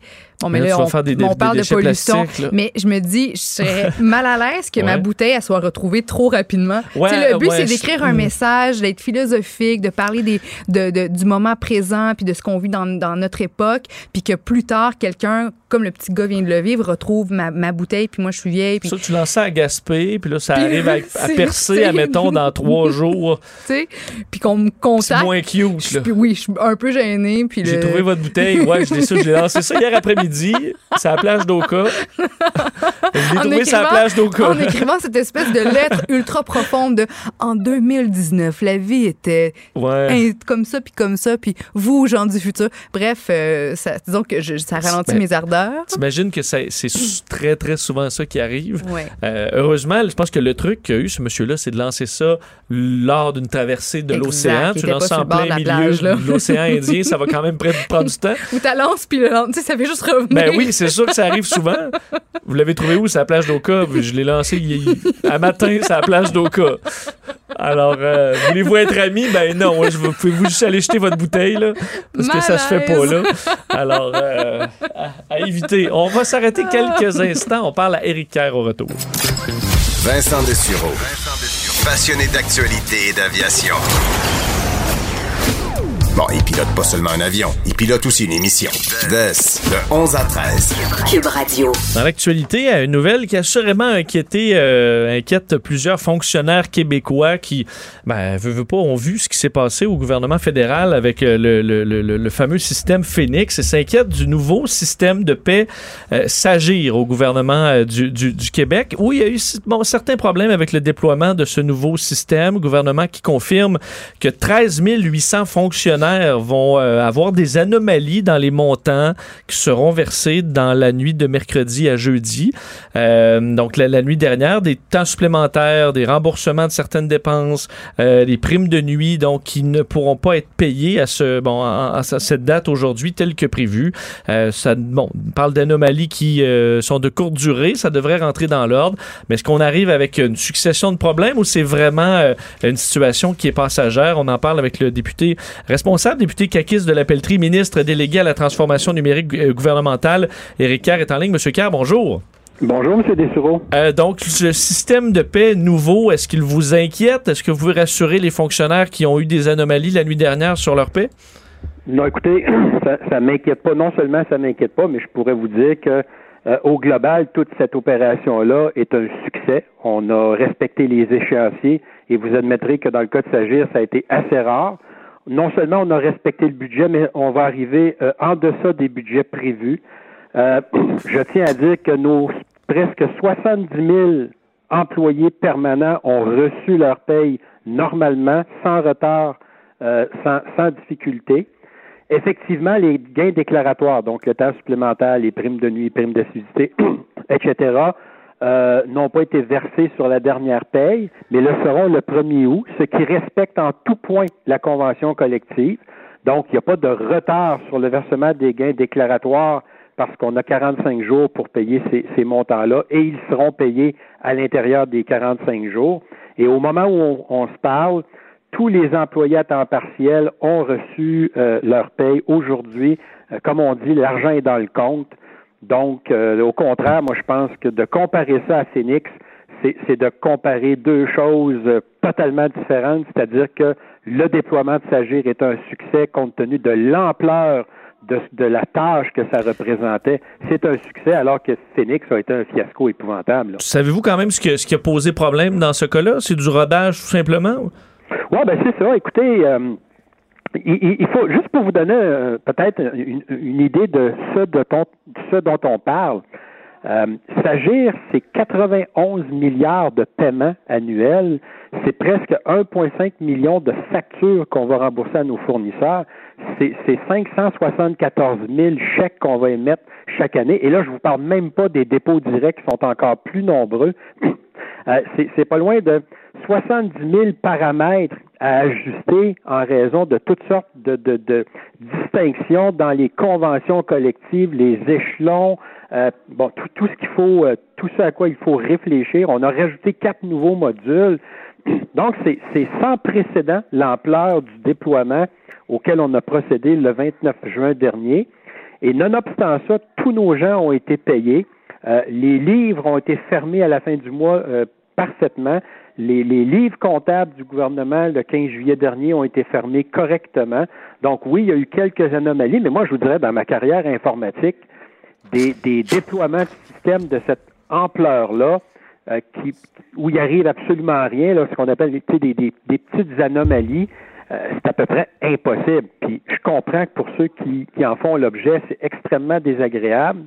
Et, je peux les assurer qu'on a des équipes totalement dédiées qui travaillent, puis vraiment au sens propre, 24 heures sur 24, qui ont, qui ont détecté ces anomalies-là en temps réel, qui ont corrigé les anomalies en temps réel, ce qui fait qu'aujourd'hui, euh, tout notre monde est payé. Il n'y a, pas de problème. tout le monde a reçu son argent. La seule chose, comme je vous dis, qui va rester à payer, ce sont les gains déclaratoires le temps supplémentaire, les primes spéciales, et ça, on va respecter intégralement la convention collective qui nous donne 45 jours pour les payer. Vous voyez quand même que le président du syndicat de la fonction publique et parapublique du Québec, Christian Degg, ben lui, semblait critiquer tout ça en disant que les gens vivent, euh, bon, dans, euh, qui vivent à chacune des paix, là, qui, en, ont besoin, euh, que dans certains cas, les gens vont avoir attendu depuis trois, quatre, même cinq semaines, des gens, des étudiants, entre autres, qui, qui n'ont pas du tout reçu d'argent. Vous répondez quoi au syndicat? Ben, deux choses. Premièrement, dans le cas des étudiants, on parle de 150 personnes. Je ne veux pas minimiser l'impact pour ces gens-là, mais comme je vous dis, là, sur 84 500 clients qui sont touchés par euh, Sagir, euh, on parle quand même pas d'un phénomène très largement répandu. Et ces gens-là, aujourd'hui, sont payés. Ça, c'est la première chose. La deuxième chose, je m'inquiète, moi, du président du syndicat euh, qui devrait être avec nous pour applaudir ses membres, parce que ce sont, nos fonctionnaires, c'est notre monde à l'interne qui ont travaillé d'arrache-pied depuis des mois pour faire de ce déploiement-là un succès, ce qu'il est.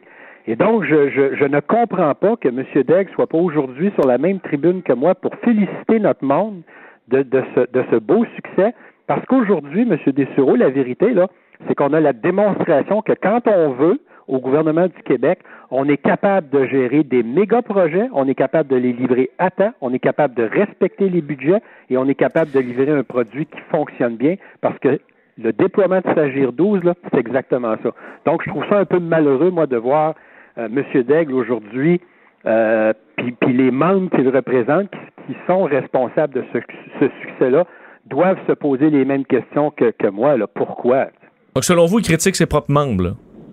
Ben, je ne sais pas selon moi. Je veux dire, s'agir, c'est le fait de 120 de nos fonctionnaires, de notre monde à nous en technologie de l'information, qui depuis des années, et plus particulièrement depuis plusieurs mois, travaillent vraiment euh, très fort, de longues heures. Euh, je vous dirais qu'ils ont eu un, un, très gros stress dans les mois précédents le déploiement, justement pour s'assurer que tout se passe bien et tout s'est bien passé. Donc oui, il y a quelques anomalies. Puis je vous dirais que pour un projet de cette ampleur-là, le, contraire aurait été étonnant. En fait, ce qui est étonnant, c'est qu'il n'y en ait pas plus. Euh, et ils ont été détectés, corrigés en temps réel. Et aujourd'hui, la vérité, là, c'est que M. Degg sort alors que nous, on respecte la convention collective, nos employés sont payés, que ce soit les employés en temps régulier ou à temps partiel. Donc, on critique quoi exactement alors que cette opération-là, c'est un succès. Puis vous le savez, M. Dessureau, là, dans le passé, moi, j'ai été extrêmement critique envers Sagir puis envers la gestion de Sagir. Et si ça avait été un fiasco, j'aurais été le premier à monter aux barricades pour dire voyons donc, encore des problèmes avec, avec cette application-là, mais Aujourd'hui, je pense qu'il faut donner une bonne tape dans le dos à nos employés, à l'équipe de Mme Catherine Desgagnés-Belzile, qui ont fait un travail fantastique, je le répète, qui ont livré à temps, en deçà des budgets prévus, une application qui fonctionne très bien.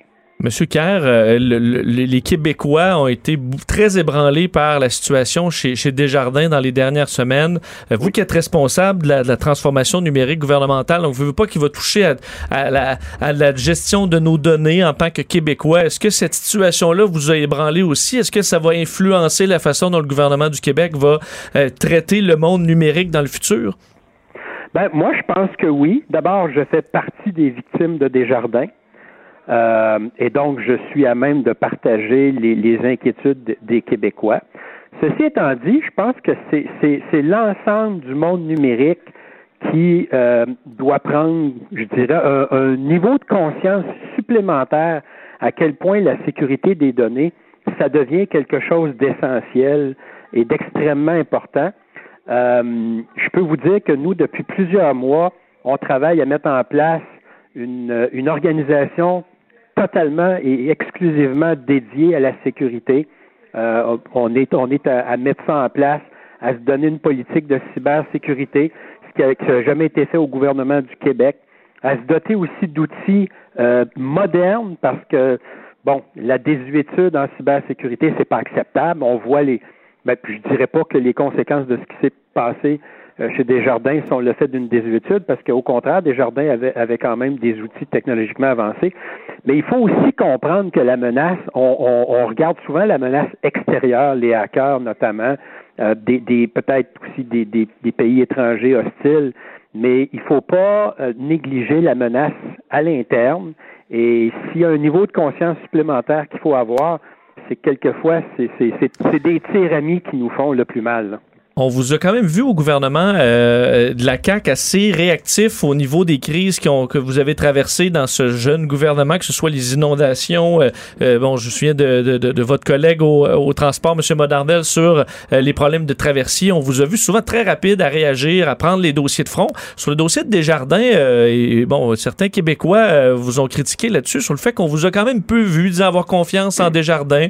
Là, on a vu davantage le gouvernement fédéral, bon faut recevoir euh, Desjardins dans son, dans son comité cette semaine. Est-ce que euh, vous avez, euh, est-ce que c'est voulu d'être un peu plus effacé dans un dossier qui veut, veut pas ébranle énormément de citoyens? Oui, ben écoutez, on a été très proactif. On n'a pas été très médiatique, mais on a été très proactif. Comme je vous dis, on vient de procéder à l'embauche d'un nouveau responsable de la cybersécurité. On a réaménagé complètement euh, nos organisations qui sont responsables de la sécurité de nos, de nos données. Euh, moi, je l'ai dit d'entrée de jeu, le 4 février dernier, on a procédé au projet de regroupement de nos CTI. Je vous cache pas qu'il y a un élément de sécurité qui a motivé cette décision-là.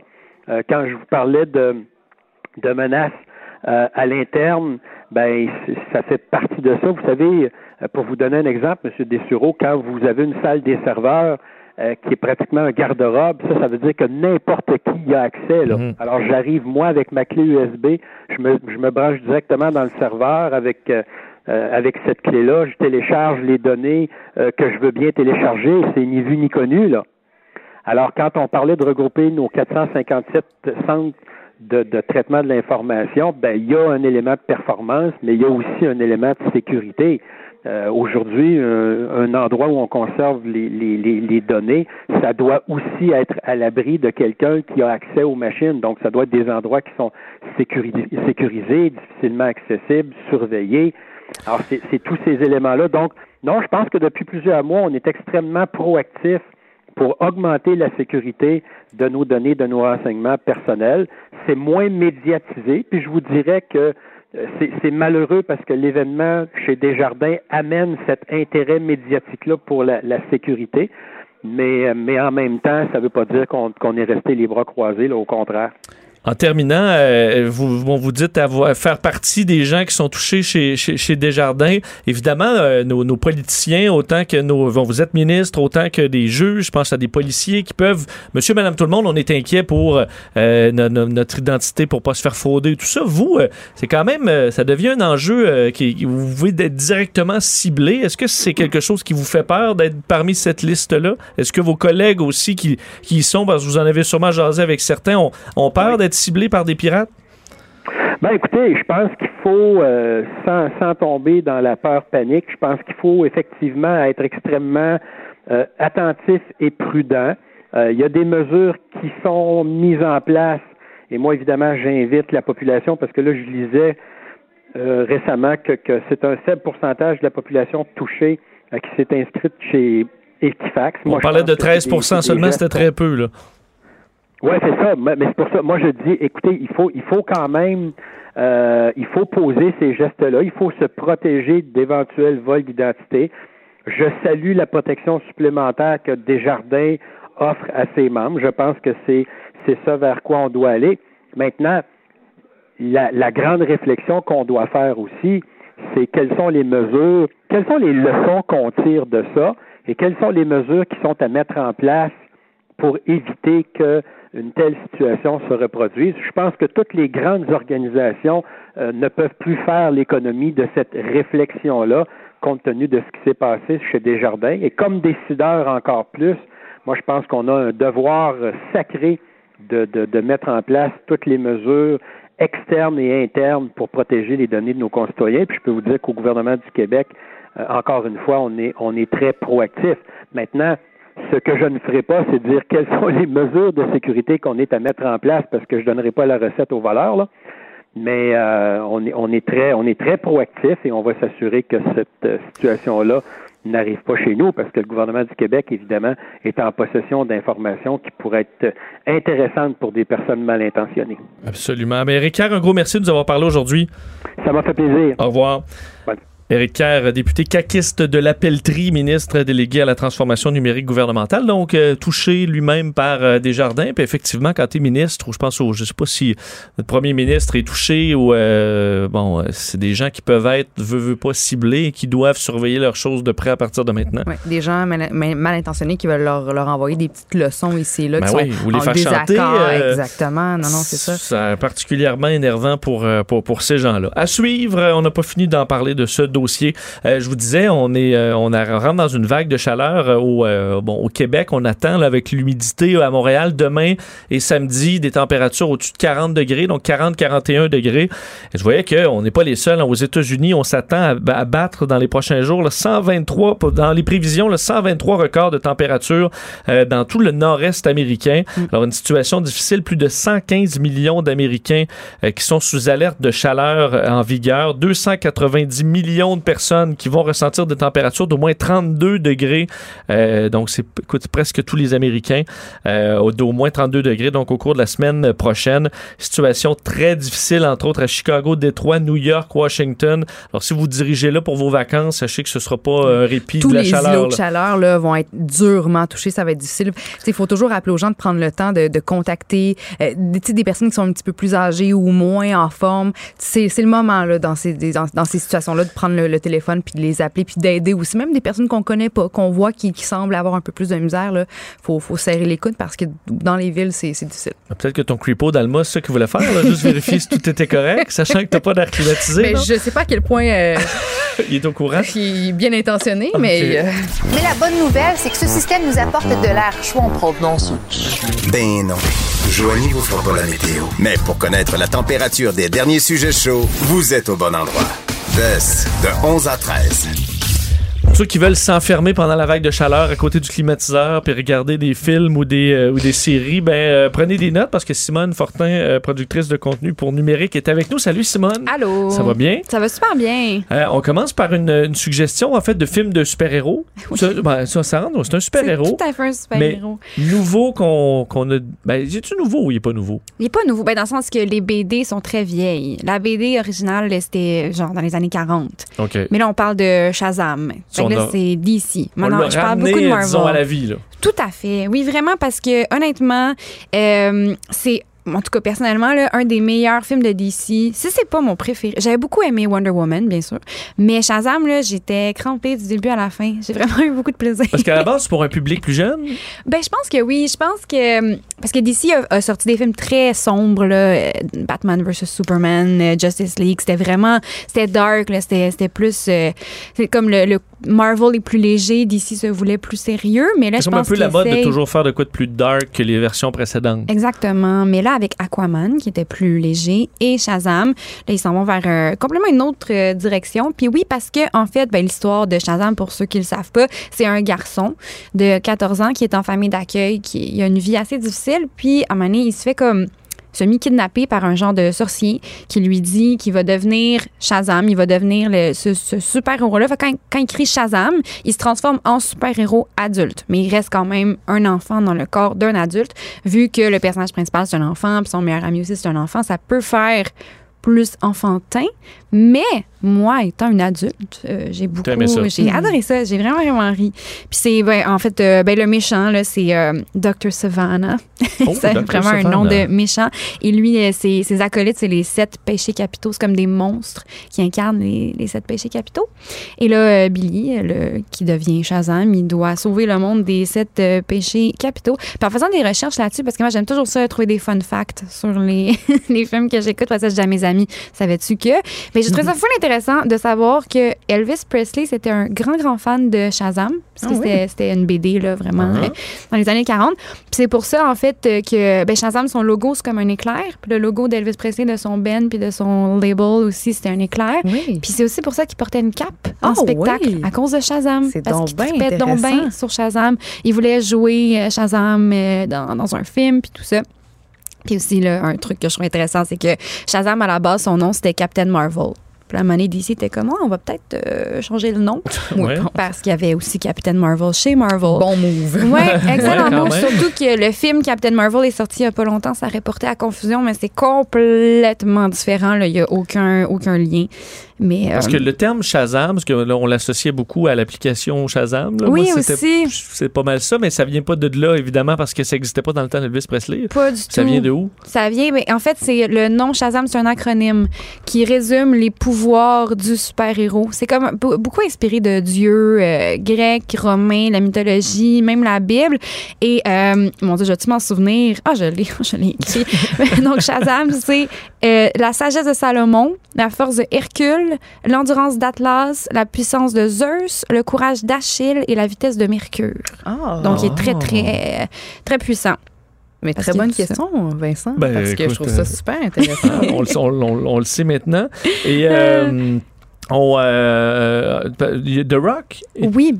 The Rock, il y a toujours une rumeur euh, autour de Shazam et The Rock, puis on savait pas trop c'était quoi. On le sait pas encore, il y a rien de confirmé, mais dans les BD, euh, Shazam, il y a comme un espèce d'ennemi juré qui s'appelle Black Adam, et euh, The Rock a toujours voulu jouer dans un film de super-héros. Étonnamment, c'est jamais arrivé. Pourtant, il y a genre le physique parfait, mais ça se peut que dans un film futur, il soit Black Adam, ok, l'ennemi dans juré. Shazam 2, euh, Genre, avec The Rock. C'est Ouais. fort possible. c'est très fort possible. Euh, Je suis pas contre. Moi non plus, je suis pas contre. Euh, L'autre ben, ph- phénomène de- du cinéma qui est attendu, c'est le nouveau euh, Roi Lion version euh, ben, quasi réelle. Oui, ben c'est ça. C'est en fait, euh, oui, on dit en vrai personnage live action, mais il n'y a Mhm. pas d'humains du tout. Là, c'est juste des animaux, mais c'est en euh, CGI super réaliste, un peu comme le, le Jungle Book, le Livre de la le jungle. livre de la jungle. Merci. qui était excellent. qui était très aussi. bon. Moi, j'ai adoré, oui. Oui, puis c'est le même réalisateur, en Ok. fait, qui a fait les deux. Et le, le, le CGI a de l'air. Ben, en tout cas, j'ai juste vu les bandes annonces, ça a l'air vraiment extrêmement. Moi, je pleure déjà juste en voyant les bandes annonces. On dirait que ça me tente tellement, mais là, j'ai peur de ne pas pouvoir euh, me contenir, tu sais, d'être euh, la lourde, là. Est-ce que c'est bien, est-ce que c'est bien reçu à date? Parce que est-ce que c'est vu comme étant justifié d'avoir tout refait ça pour euh, Ben la c'est même ça, histoire? c'est ça qui arrive. À chaque fois que je viens, je parle d'un film de super-héros puis un film de Disney, c'est vraiment comme. Puis c'est souvent les, les mêmes producteurs qui Ouais. se mettent de l'argent dans les poches. Mais c'est- ces temps-ci, là, c'est vraiment la grosse mode. Mais celui-là, je sais pas si c'était nécessaire parce que quand c'était un dessin animé, je veux dire, c'était cute. Puis les lions avaient des expressions faciales, on pouvait s'attacher à eux. Là, ils sont comme ultra réalistes. On dirait que ça va être trop Mais en fait, j'aimerais t'entendre sur un, un sujet parce qu'hier, on avait euh, une journaliste qui avait écrit un article super intéressant en disant que on est toujours dans les mêmes thèmes. Ouais. C'est les super-héros ou la violence extrême. Puis là, en ce moment, les remakes. Puis comme de fait, tu viens de le dire, quand tu viens nous présenter des, tes sujets, Ouais. on reste dans ces thèmes-là. Est-ce que toi, tu trouves que c'est un problème qu'on joue constamment avec ces mêmes... euh, ces mêmes... On manque d'originalité. hein? Oui. Euh, moi, je trouve ça un peu plate, oui, parce que je pense, mettons, un, le livre de la jungle, c'est pas le Disney le plus populaire. Fait que ça, ça peut être intéressant d'avoir un remake puis de voir vraiment jusqu'où la technologie peut aller pour faire des animaux. Mais le Roi Lion, c'est déjà vraiment, vraiment bon. Je pense que c'est le fun. Puis, tu sais, aussi, les super-héros, moi, je suis très pour les super-héros parce que les, ben, les BD, c'est pas un médium que les gens consomment beaucoup aujourd'hui. Puis les films de super-héros qui avaient été faits dans le passé étaient terribles. Les vieux Superman, les, les gens les aiment pour la nostalgie, mais c'est mauvais, mauvais. Ça, ça vaut la peine de les refaire. Mais de tout le temps refaire des trucs qui étaient déjà bons. Si la recette fonctionnait initialement, Ouais. pourquoi, Pourquoi? la refaire, tu sais? Tout à fait. C'est quelque chose comme euh, La Belle et la Bête. là. Ils ont quand même pu corriger certains trucs qui faisaient aucun sens dans la version en dessin animé. des, fois, ça, des fois, ça peut valoir la peine, mais clairement, en ce moment, il y a un manque d'originalité. là. J'ai envie de dire, tout le monde écrivait un film, il va sûrement se faire faire. Il n'y a rien de nouveau. Parce qu'un film comme- en noir et blanc là, qui a mal vieilli, euh, mais je veux dire, le Roi Lion, c'est encore, ça m'apparaît encore beau à voir. Là. Tout à fait. Ça vieillit pas beaucoup des dessins animés en couleur. Non, puis tu sais, voir un lion euh, mourir en super réaliste, c'est un peu plus traumatisant qu'un dessin animé. Ben, euh, Est-ce que tu le sais si on adouci ça? Au moins? De ce que j'ai entendu, les, les critiques qui ressortent beaucoup, c'est que c'est quasiment trop réaliste. Hein? C'est vraiment Je vais me comme. fermer les yeux pendant ce bout-là. Ben, tu sais, c'est- juste tu pas que c'est Boucher les oreilles faire nan, nan, nan. ben, c'est ça, mais c'est juste, c'est c'est moins, les personnages sont moins attachants. Ils n'ont pas le petit sourcil euh, qui vit quelque chose ou il y a petits- un petit sourire. tu sais, C'est des lions. Un lion, c'est quand même Ouais, ça menaçant. sourit pas, là. Non. Ouais, je voyais une photo, puis ils ont l'air bêtes, tu sais, les lions Oui. là, qui te regardent avec des yeux de j'ai juste envie de te bouffer. Ben, C'est ça. ça qu'on reçoit aussi, alors que c'est le film Le Roi Lion. On, Ouais. on veut être transporté, on veut vivre de l'émotion, Oui, être amusé par eux. En deux émotions. Quelque chose de moins, euh, peut-être gros budget, euh, d'un. Ben, doc- documentaire? C'est un documentaire euh, qui est euh, sur HBO, produit par HBO, donc vous pouvez l'écouter sur Prime, pas sur Prime, sur Crave ou sur HBO. Et c'est un true crime. Moi, j'adore ça, j'adore les meurtres. C'est toujours bizarre à dire, mais c'est, ça s'appelle I Love You Now Die. C'est deux épisodes d'environ une heure et quart. C'est comme un très long, un long documentaire de deux heures et demie, presque trois heures. C'est sur le cas, c'est arrivé il n'y a pas si longtemps que ça. là. Je pense que c'est en 2014. Euh, Michelle Carter, qui a été accusée d'avoir poussé son chum à se suicider parce qu'elle lui envoyait des messages textes pendant qu'il était en train de le faire. C'est comme un cas vraiment spécial parce que dans le fond, Son copain était euh, super déprimé, suicidaire depuis très, très longtemps. Ils ont commencé à sortir ensemble, mais ils ont vécu leur relation juste par message texte puis au téléphone. Ils se sont jamais vus en personne. Mais ils disaient qu'ils s'aimaient puis tout. C'est déjà une recette euh, pour un couple ouais, pour le désastre. pour le Tout à fait. Mais c'est ça qu'on réalise en écoutant le documentaire, c'est que les médias l'ont vraiment, ont vraiment dit que c'était elle qui était la grosse méchante, mais dans le fond, c'était une relation un peu abusive. Lui, lui demandait tout le temps de l'attention. Puis, tu sais, dès qu'elle voulait l'aider, et qu'elle disait, ah, on va, on va te trouver de l'aide, il disait, non, non, tu peux rien faire pour moi. Qu'à un elle a embarqué dans son plan. Puis elle était comme, OK, ben, je vais t'aider à réussir à, poser ce, geste. Puis euh, finalement, c'est ça, la grosse affaire, c'est qu'il l'a fait dans une voiture, là, quand tu parles le, gaz. Puis à la moitié, il a comme choqué, il est sorti de l'auto, puis il l'a appelé, puis elle lui a dit de retourner dans l'auto. c'est pour ça vraiment qu'il mm. est accusé. Puis c'est super intéressant parce que est-ce qu'envoyer un message texte, c'est criminel? Ou est-ce que, tu sais, comment tu peux est terminée, mais elle a, en tout cas, là, je, veux dire, c'est pas un punch parce que vous pouvez juste Google son nom, là, mais elle a été mm-hmm. reconnue coupable d'homicide involontaire, puis elle a fait 15 mois en prison. Mais quand tu écoutes le documentaire, moi, j'ai commencé en disant que je laissais cette fille-là, puis que j'étais vraiment d'accord, mais tu l'écoutes, t'es comme, oh, c'est vraiment, c'est vraiment super bien fait. Puis c'est, euh, ça s'écoute. La, la, faute est pas juste sur ses épaules, c'est ce qu'on comprend à la fin. Exactement. ça s'écoute ah. bien, mais c'est quand même, euh, c'est quand même rough. I love you now die, c'est quand même assez. Euh, Le titre explique, explique tout, mais. Ça du bio. Je mais tu peux mourir maintenant. Simone, c'est vraiment intéressant. Tout est noté. Un gros merci. Ça me fait plaisir. On se reparle la semaine prochaine. Oui, bye. Jess, de 11 à 13, avec Vincent Dessureau et Joanny Gontier. Eux, ils sont toujours sur leur X. Et euh, bon, par je disais, là, on entre dans une période de grande chaleur et euh, pour ceux qui veulent rester euh, encabané à côté de l'air climatisé. On peut écouter, on disait des films, des séries, mais aussi des podcasts. Et un de nos euh, meilleurs euh, sur l'application Cube Radio, c'est Devine qui vient souper, que j'adore. Et il y en aura un nouveau, euh, mettant en vedette Nathalie Petrovski et Simon-Olivier Fecteau. C'est intéressant parce que toujours deux personnes qui, je suppose, soupent pas ensemble régulièrement et qu'on retrouve ensemble à souper chez Richard Martineau et Sophie Durocher. Je les ai d'ailleurs en ligne. Bonjour. Bonjour, Vincent, comment vas-tu? Ça va très bien, vous? Ben nous, on va bien. Richard, ça va-tu bien? Ça va super. Là, vous, est-ce que vous êtes de retour à Montréal? Ou? avec Richard. Non, on est encore dans la, dans la ville lumière. OK. Est-ce que la température est plus agréable? La dernière fois, c'était dans la pire période de la canicule. Est-ce que là, vous êtes capable de vous endurer à l'extérieur? Ben, on est capable de s'endurer. La, température est tout à fait parfaite pour visiter. Merci de le demander. C'est beaucoup mieux que c'était. Bon, parlez-nous de, ce souper que vous avez vécu avec Nathalie Petrovski, Simon-Olivier Fecteau. Qu'est-ce qui en ressort quand je vous remémore cette soirée? Écoute, c'est assez particulier parce que, bon, Richard, c'est une grande gueule, moi, je suis une grande gueule, puis on avait vraiment autour de la table deux autres grandes gueules. Nathalie Petrovski, écoute, euh, c'est une des personnes qui, a eu sûrement énormément d'influence en journalisme. C'est quelqu'un qui a du front tout le tour de la tête. Et Simon Olivier Fecto aussi. Fait que je te, je te dirais qu'il y a eu à quelques reprises euh, des flamèches. Mais ce qui est vraiment intéressant, c'est le regard que ces deux-là portent sur le monde des médias c'était vraiment absolument, euh, absolument passionnant. D'ailleurs, j'ai un extrait de Simon-Olivier Fecteau. Oui, vas-y, Richard. C'était le fun de, c'est que euh, bon, Simon Olivier Fecteau, c'est un, comédien, c'est un réalisateur, et souvent le milieu du showbiz, euh, tu sais, ils font attention à ce qu'ils disent parce que bon, ils veulent pas diviser leur public, ils veulent, ils veulent pas euh, euh, créer des controverses parce que parce qu'ils se retrouvent dans l'eau chaude. Donc souvent ils ont la langue de bois, très politiquement correct. Simon Olivier Fecteau, pantoute, absolument pas. Il critique beaucoup le milieu du showbiz dans notre dans notre podcast il est vraiment pas tendre envers certains de ses consoeurs et ses, confrères. Fait que ça, c'est vraiment, vraiment le fun. C'est assurément rafraîchissant parce que tu as raison, ça se fait pas très souvent. D'ailleurs, j'ai un extrait de Simon-Olivier Fecteau qui dit que, je pense, le milieu l'énerve. On peut écouter un extrait. Dans le milieu journalistique, euh, showbiz, je suis très détesté, mais les gens dans la rue, le monde, ce qu'on appelle, je sais pas comment les nommer, mais ce qu'on appelle le monde ordinaire, OK, là, mm. Tout le monde vient me voir en disant merci pour parler pour nous, vous dites ce que je pense, etc. Puis les gens, les gens disent, puis j'écris pour eux autres. J'écris pas pour les gens du milieu. Les gens du milieu, je m'en touche. Les gens du milieu me détestent et n'arrêtent pas de m'insulter tout le temps. M'en fous. Le, le, milieu est mesquin avec les siens. Le milieu, oh, est le milieu est un milieu, puis check ce que tout le monde fait. Je suis d'accord, c'est un milieu. C'est correct, puis c'est quoi? Individuellement, j'aime tout le monde. En, collectivement, tout le monde me tombe ses nerfs. Ouais, d'accord.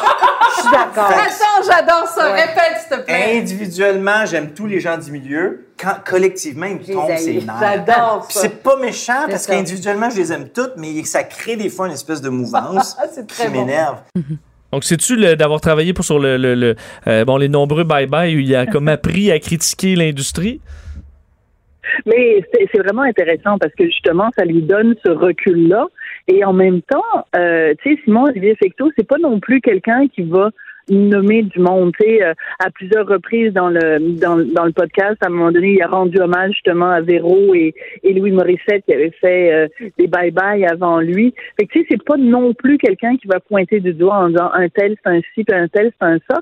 Mais en même temps, c'est quelqu'un qui a énormément de recul sur le milieu et qui est parfaitement conscient de euh, de la place que c'est à plusieurs reprises pendant le podcast. Il dit, c'est tou- toujours bien juste la télé. Tu sais, on fait pas de la chirurgie à cœur ouvert. Tu sais, il dit, euh, c'est oui, c'est le fun parce que lui, le bye bye qu'il a fait, c'est l'émission de télé qui a été la plus écoutée de toute l'histoire de la télévision québécoise, plus que la petite vie, plus que tout ça.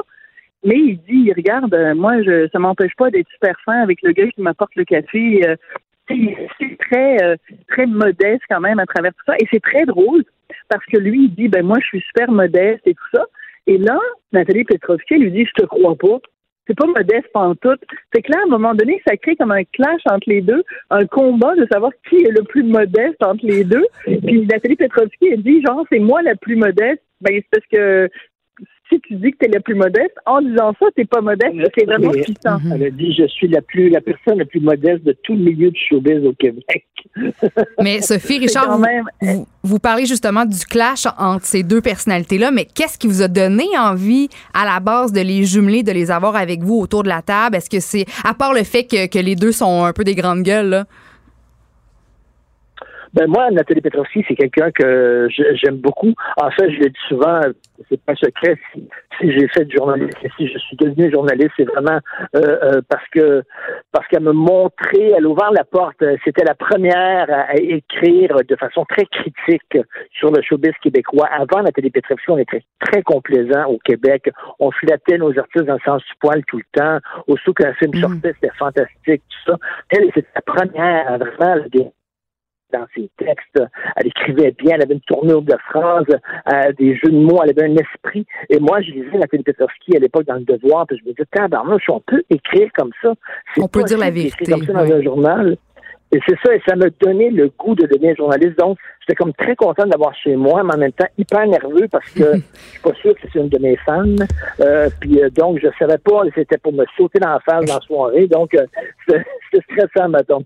Euh, on parlait de l'industrie euh, bon euh, médiatique québécoise, mais parlons un peu de l'industrie du cinéma parce que je veux vous entendre. et, J'ai lu euh, ton texte, Sophie, concernant James Bond. là. On a vu que le film allait ajouter une 007 euh, femme, donc une, une- une, euh, qui allait, bon, ça ne devient pas James Bond, mais va prendre le rôle de, de, de- de l'espion 007. Ça t'a fait quand même beaucoup réagir. Ben, moi, ça m'a fait réagir parce que, bon, c'est sûr que ça ne remplace pas James Bond en tant que tel, mais il reste qu'on sent que euh, le- la volonté derrière tout ça, c'est d'être de son temps. Il faut être 2019, puis après MeToo, puis le mouvement féministe, tu peux pas laisser James Bond tel qu'il est. Mais moi, ce que je dis dans ma dans ma chronique, c'est regarde, pourquoi vous en créez pas une autre franchise? Pourquoi vous créez pas un autre personnage? Pourquoi on peut pas euh, vivre en 2019 Puis oui, prendre acte évidemment du mouvement MeToo et tout ça, mais continuer à avoir James Bond? C'est comme on veut tellement là remplacer tout ce qui est le vieux monde. Puis écoute, James Bond ne peut pas représenter plus le vieux monde que ça. C'est un homme, il est blanc, il boit puis il conduit une voiture qui est pas une voiture électrique. Je veux dire, écoute, c'est l'ami numéro un à abattre là.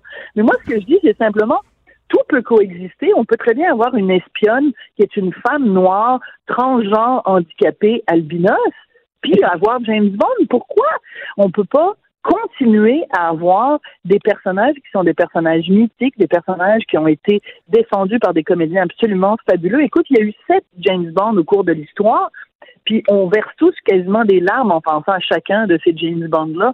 Alors pourquoi on se sent le besoin, pour être que, que- correct politiquement, de dire ah ben là, il faut que ce soit une femme noire. J'ai rien contre le fait qu'il y ait des femmes noires espionnes, mais faites un autre film, faites votre propre affaire, puis lâchez-nous tranquille avec James Bond.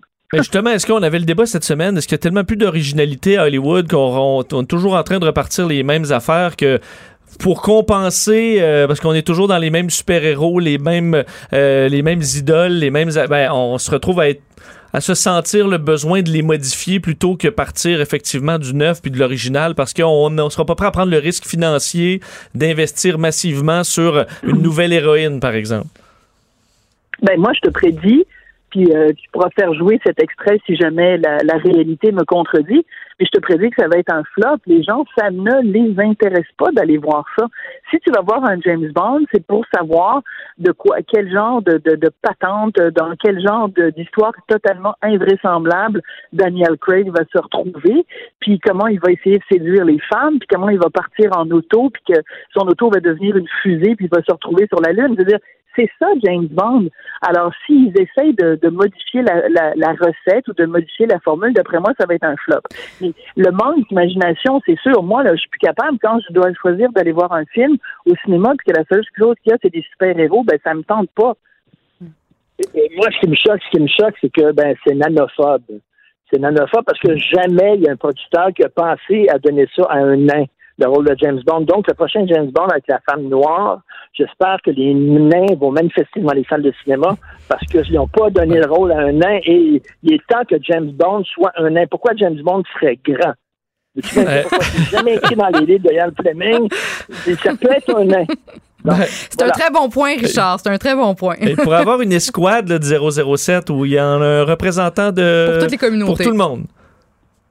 Ah oui, c'est ça. Il faut qu'il y en ait pour tout le monde. Tu sais, je veux dire, maintenant, en ce moment, ce qui est très, euh, très présent dans notre société, c'est les personnes transgenres. Alors, je veux dire, euh, pourquoi une femme?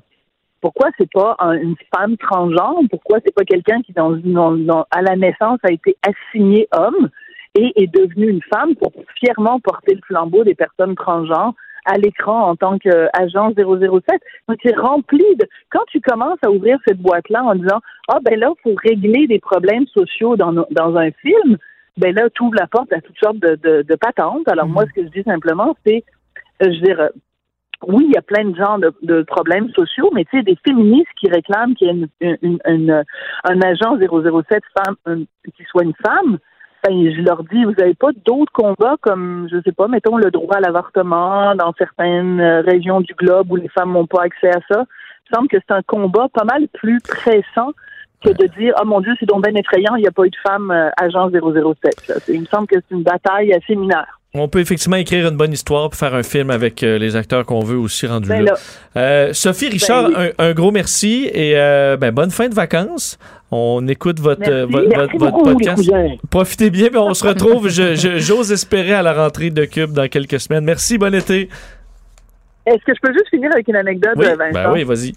OK, si t'as le temps. OK, tu sais, au Québec, moi, je me fais tout le temps dire, ah, t'as un accent français, t'as un accent français, euh, maudite française, t'as un accent français. J'arrive ici, là, à Paris, là. Oh, vous venez du Canada! oh, ça chante, là, c'est fabuleux, les cousins. Alors voilà, ça règle le débat. Tu te fais insulter des deux côtés. Mon anecdote, on est au Flore un soir, on est en train de prendre un verre tranquille, Sophie et moi, il est 11h30 le soir, et devant nous, à deux pieds de nous, il y a un couple qui passe, un couple de, ça va de jeunes amoureux qui profitaient d'une soirée d'été. C'était Emmanuel Macron et Brigitte, main dans la main, qui se oh. promenaient comme ça sur le boulevard Saint-Germain. Oui, ils sont pas. Pourtant, il me semble le, la France est quand même dans une certaine période de crise, puis ils se promènent comme ça sans trop de... Ben avec les agents de sécurité plus on loin. A vu, on, a vu deux agents de sécurité derrière, c'est tout, mais j'imagine qu'il y avait des gens ordinaires euh, qui se promenaient dans la rue, mais qui étaient en fait des, euh, agents de sécurité aussi. Peut-être la fausse grand-maman. La grand-maman qui prenait un café à côté de toi, là, peut-être qu'elle attendait juste de te sauter dessus. Euh, Sophie Richard, un, gros merci, puis bonne fin de voyage. Ici, pas de contrôle C, contrôle V. On laisse les autres se copier entre eux. Jusqu'à 13. Vous écoutez DES de 11 à 13. Joanie, on va parler de. En fait, euh, Dysmorphie musculaire. Ben, un phénomène grandissant chez l'homme. Ben d'abord, j'étais un homme. Est-ce que je Et tu vois que je souffre pas de dysmorphie musculaire. Mais est-ce que tu as déjà eu des complexes? Est-ce que tu t'es déjà questionné à propos de, de, de, la grosseur de tes muscles? Est-ce que tu as déjà eu de la misère à te mettre en maillot de bain? Est-ce que l'entraînement, ça, a pris une trop grosse place dans ta vie? Si je pouvais avoir être plus bâti, je, serais content. Là. Mais tu sais, est-ce que ça m'empêche de dormir? Euh, pas vraiment. Mais t'es quand même, tu sais, je te sens euh, assez, assez heureux euh, avec ton je suis pas complexé par mes bras de mes, bras de jeune fille. Il n'y a pas des bras de jeune fille. Non, mais disons que je suis. Tu sais, je me suis déjà entraîné plus, mais tu sais, on m'avait dit à un moment donné, ah, mais tes épaules sont mal placées, fait que tu peux pas vraiment forcer très fort ou faire des push-ups. Fait parfait. je peux pas, j'ai un handicap. Je peux pas, euh, je peux, je peux pas faire de push-up. T'as pas vu l'intérieur d'un gym depuis. c'est exactement ça. Alors, je, je, je c'est pour des, j'ai des conditions. Mais je te pose des questions parce qu'il y a un article qui a vraiment capté mon, mon attention dans The Guardian qui parle du fait qu'il y a de plus en plus de jeunes garçons qui sont en quête de ce corps parfait et ça génère non seulement des troubles alimentaires, mais aussi une dysmorphie musculaire. Je trouve ça vraiment rafraîchissant qu'on prenne le temps de parler des hommes parce qu'on parle souvent des femmes, des troubles alimentaires chez les femmes, le fait qu'avec les médias sociaux, on nous présente euh, du, rêve, puis on, on a l'impression, nous, de se sentir inadéquat parce qu'on voit des photos retouchées avec des visages qui ont été aussi euh, filtrés, chirurgicalement modifiés. On présente des courbes parfaites, etc. Mais là, on parle des hommes. Et selon ce qu'on peut lire dans The Guardian, ben, il y aurait entre 10 et 12% des hommes euh, qui, ben, 10 à 12% des hommes qui soulèvent des poids souffriraient de dysmorphie musculaire ou de bigorexia. Donc, le désir la bigorexie, la bigorexie, le désir de devenir de plus en plus musclé et gros. Puis même quand on atteint ces objectifs-là, ben, on se voit pas comme on est réellement, puis on continue, on pousse la chose plus loin. Puis l'affaire, c'est que ces pourcentages-là seraient même en, à la hausse. Il y a une étude qui a été publiée le mois dernier et menée par le docteur Jason Nagata de l'Université de la Californie qui révélait que 22 des hommes âgés entre 18 et 24 ans ben, admettaient souffrir de troubles alimentaires reliés à leur obsession euh, euh, à leur obsession pour leur musculature. Donc là, on, voit des hommes qui passent leur journée au complet ou presque au gym, euh, des hommes qui essayent trop fort de prendre la masse musculaire. Ils ont une diète qui est, qui est très très strict et, trop riche même en protéines. Tout est pesé, tout est planifié. Puis ça va jusqu'au point où tu plus de vie. tu refuses de voir ta famille, tu refuses de sortir avec tes amis, tu vas plus manger au restaurant, tu ben, consommes tes pas d'alcool. dans chez tes amis parce que tu veux, faut que tu manges ta, ta, portion de thon. Oui, euh, mais en même temps, l'alcool aussi, il y en a des gars là, qui, qui veulent tellement avoir le corps parfait puis veulent tellement calculer tout qu'ils refusent de consommer de l'alcool, mais pour avoir le petit buzz, ils prennent du GHB pour avoir cette espèce de... Comme moins agressant. Euh. Exactement. Comme ça, tu n'as pas les calories reliées euh, à l'alcool. Puis selon le, docteur Nagat, euh, Nagata, pardon, jusqu'à un million d'hommes britanniques ont recours à des drogues pour améliorer leur performance au gym. Mais là, on sait que les stéroïdes, ben, ça peut mener, entre autres, à des problèmes du cœur, de rein, de foie. Ça génère aussi des problèmes de santé mentale, l'irritabilité extrême, l'agressivité, la paranoïa. J'en ai eu des amis là, qui prenaient du stuff. je ne peux pas vous dire lequel. Je connais pas, pas beaucoup ça, mais le bras, là, c'était dur comme la table. Puis sauf que tu dis, écoute, c'est parce que c'est inhumain, là, dur de même. C'est sûr que tu, ça peut pas durer longtemps euh, dans la vie. Puis c'est sûr que tu vas payer le prix à quelque part dans, dans, les prochaines années. Puis ça paraît que c'est pas santé puis que c'est pas naturel parce que c'est des corps qui deviennent juste complètement gonflés puis, puis. Ben, en fait, je vois vraiment un lien avec le, le, le, le, niveau de maigreur. Parce que certains, à un moment donné, tu te dis, bon, la fille, mettons, est super belle. À un moment donné, tu dis, OK, mais là, t'es tu, tu maigris, mais tu as, juste l'air malade, admettons. Mais là, le gars, tu fais comme, OK, ben, il est cote, ah, il est beau, OK, il est musclé, OK, ben là, c'est assez, là. Oh ça devient plus, tu deviens pas plus beau aux yeux de personne à un certain niveau. Mais c'est ça le problème, c'est qu'ils se voient pas tels qu'ils le sont. Mais ça n'a pas toujours été comme ça. Puis c'est une partie que j'ai trouvée super intéressante dans, l'article. Ben il y, a, un, expert en matière d'image corporelle, euh, masculine du, de, l'université médicale, euh, ben, du Harvard Medical School, pardon, qui partage que dans les années 70, l'homme idéal était filiforme, puis même un peu androgyne. On, on tripait sur les Mick Jagger, les David Bowie, parce que le fait d'être trop musclé dans ces années-là, ça présentait une image militaire qui était peu attirante. Puis on était dans, dans une période où les Américains protestaient contre la guerre du ah. Vietnam. Puis après ça, dans les années 80, sont arrivés les Sylvester Stallone puis les Arnold Schwarzenegger, puis les, leur physique était glorifiée dans les dans les films dans le cinéma c'est la grosse sauce. Là. exactement. Donc là, les hommes ont commencé à, vouloir ressembler à ces, à ces personnages-là, à ces acteurs-là. Après ça, dans les années 90, c'était le corps euh, coupé au couteau, là, très défini de Brad Pitt, de Brad Pitt dans, euh, dans Fight Club. Mais aujourd'hui, c'est les super-héros qui inspirent la nouvelle génération. On veut ressembler à des Chris Hemsworth, à des Jason Momoa. Alors, c'est vraiment l'image des gars très costauds et définis. Puis cette image-là se rendrait même dans les chambres des petits garçons Il y a des études qui démontrent que des figurines de super-héros, aujourd'hui, présentent des corps pas mal plus costauds et musclés qui a 25 ans. Tu sais, le G.I. Joe d'aujourd'hui, il ressemble plus pas en tout au petit G.I. Joe euh, de l'époque. Puis quelques statistiques qui, assez alarmantes. Il y a une étude qui a été publiée dans le American Medical euh, par le, euh, la American Medical Association qui dit que 18 des garçons adolescents sont inquiets à propos de leur apparence physique puis souhaitent devenir plus gros. Puis les chercheurs font une corrélation entre ça, ce désir-là d'être plus gros, plus fort, et une utilisation massive de drogue, d'alcool, un, un, développement aussi qui est en croissance de troubles alimentaires. Une autre étude réalisée par l'Université de West England indique que 30 des hommes britanniques avouent penser à leur apparence physique au moins cinq fois par jour. Un homme sur 20 serait prêt à, perdre une décennie complète juste pour avoir euh, un corps parfait, un corps euh, musclé. Puis on dit aussi que une, c'est massif le nombre de jeunes adolescents dans les écoles secondaires qui commencent déjà à se bourrer de poudre de protéines, de chèques de protéines, alors que c'est dans une période où ils sont vraiment euh, en développement. Puis on attribue, on, on peut pas dire que les magazines ou que la télé ou que les médias sociaux sont responsables directement de la, croissance des troubles alimentaires ou de la dysmorphie musculaire, par exemple, mais il y a quand même des liens. Puis tu sais, cette semaine, il y a une étude qui a été publiée par euh, les psychiatres de l'Université de Montréal et du CHU Sainte-Justine qui dévoilait que passer beaucoup de temps devant les médias sociaux ou devant la télévision, c'était lié à une, plus de dépression chez les jeunes. Puis on dit que ce serait entre autres parce que les médias sociaux ça, ça, nous, ça, ça, nous force à nous comparer, puis ça, nous, ça crée une espèce de sentiment d'être inadéquat. Euh, on, on, se, on, se sent poche à côté des, des autres qui, qui nous présentent des images corporelles irréalistes. Alors, moi, je trouve que c'est important de parler justement de l'importance des médias sociaux puis du rôle que, que, que, que ça a, euh, surtout chez les jeunes. Puis on a souvent parlé des, des, femmes, des problèmes, euh, des problèmes euh, d'image corporelle, des troubles alimentaires chez les femmes. Là, je trouve ça super rafraîchissant et le fun est important qu'on parle maintenant des hommes aussi qui, qui passent trop de temps dans les gyms puis qui se voient pas tels qu'ils sont puis qui, se comparent aux espèces de fit dude babes sur Instagram. Surtout que les études disaient que les femmes préféraient les dad bod, donc les, ben les un petit peu plus. mais ça, c'est un, ben, problème aussi.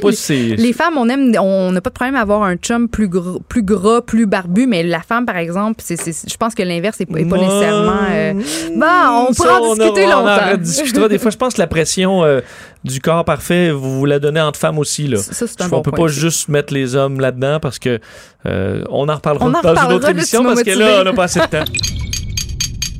Cube Radio.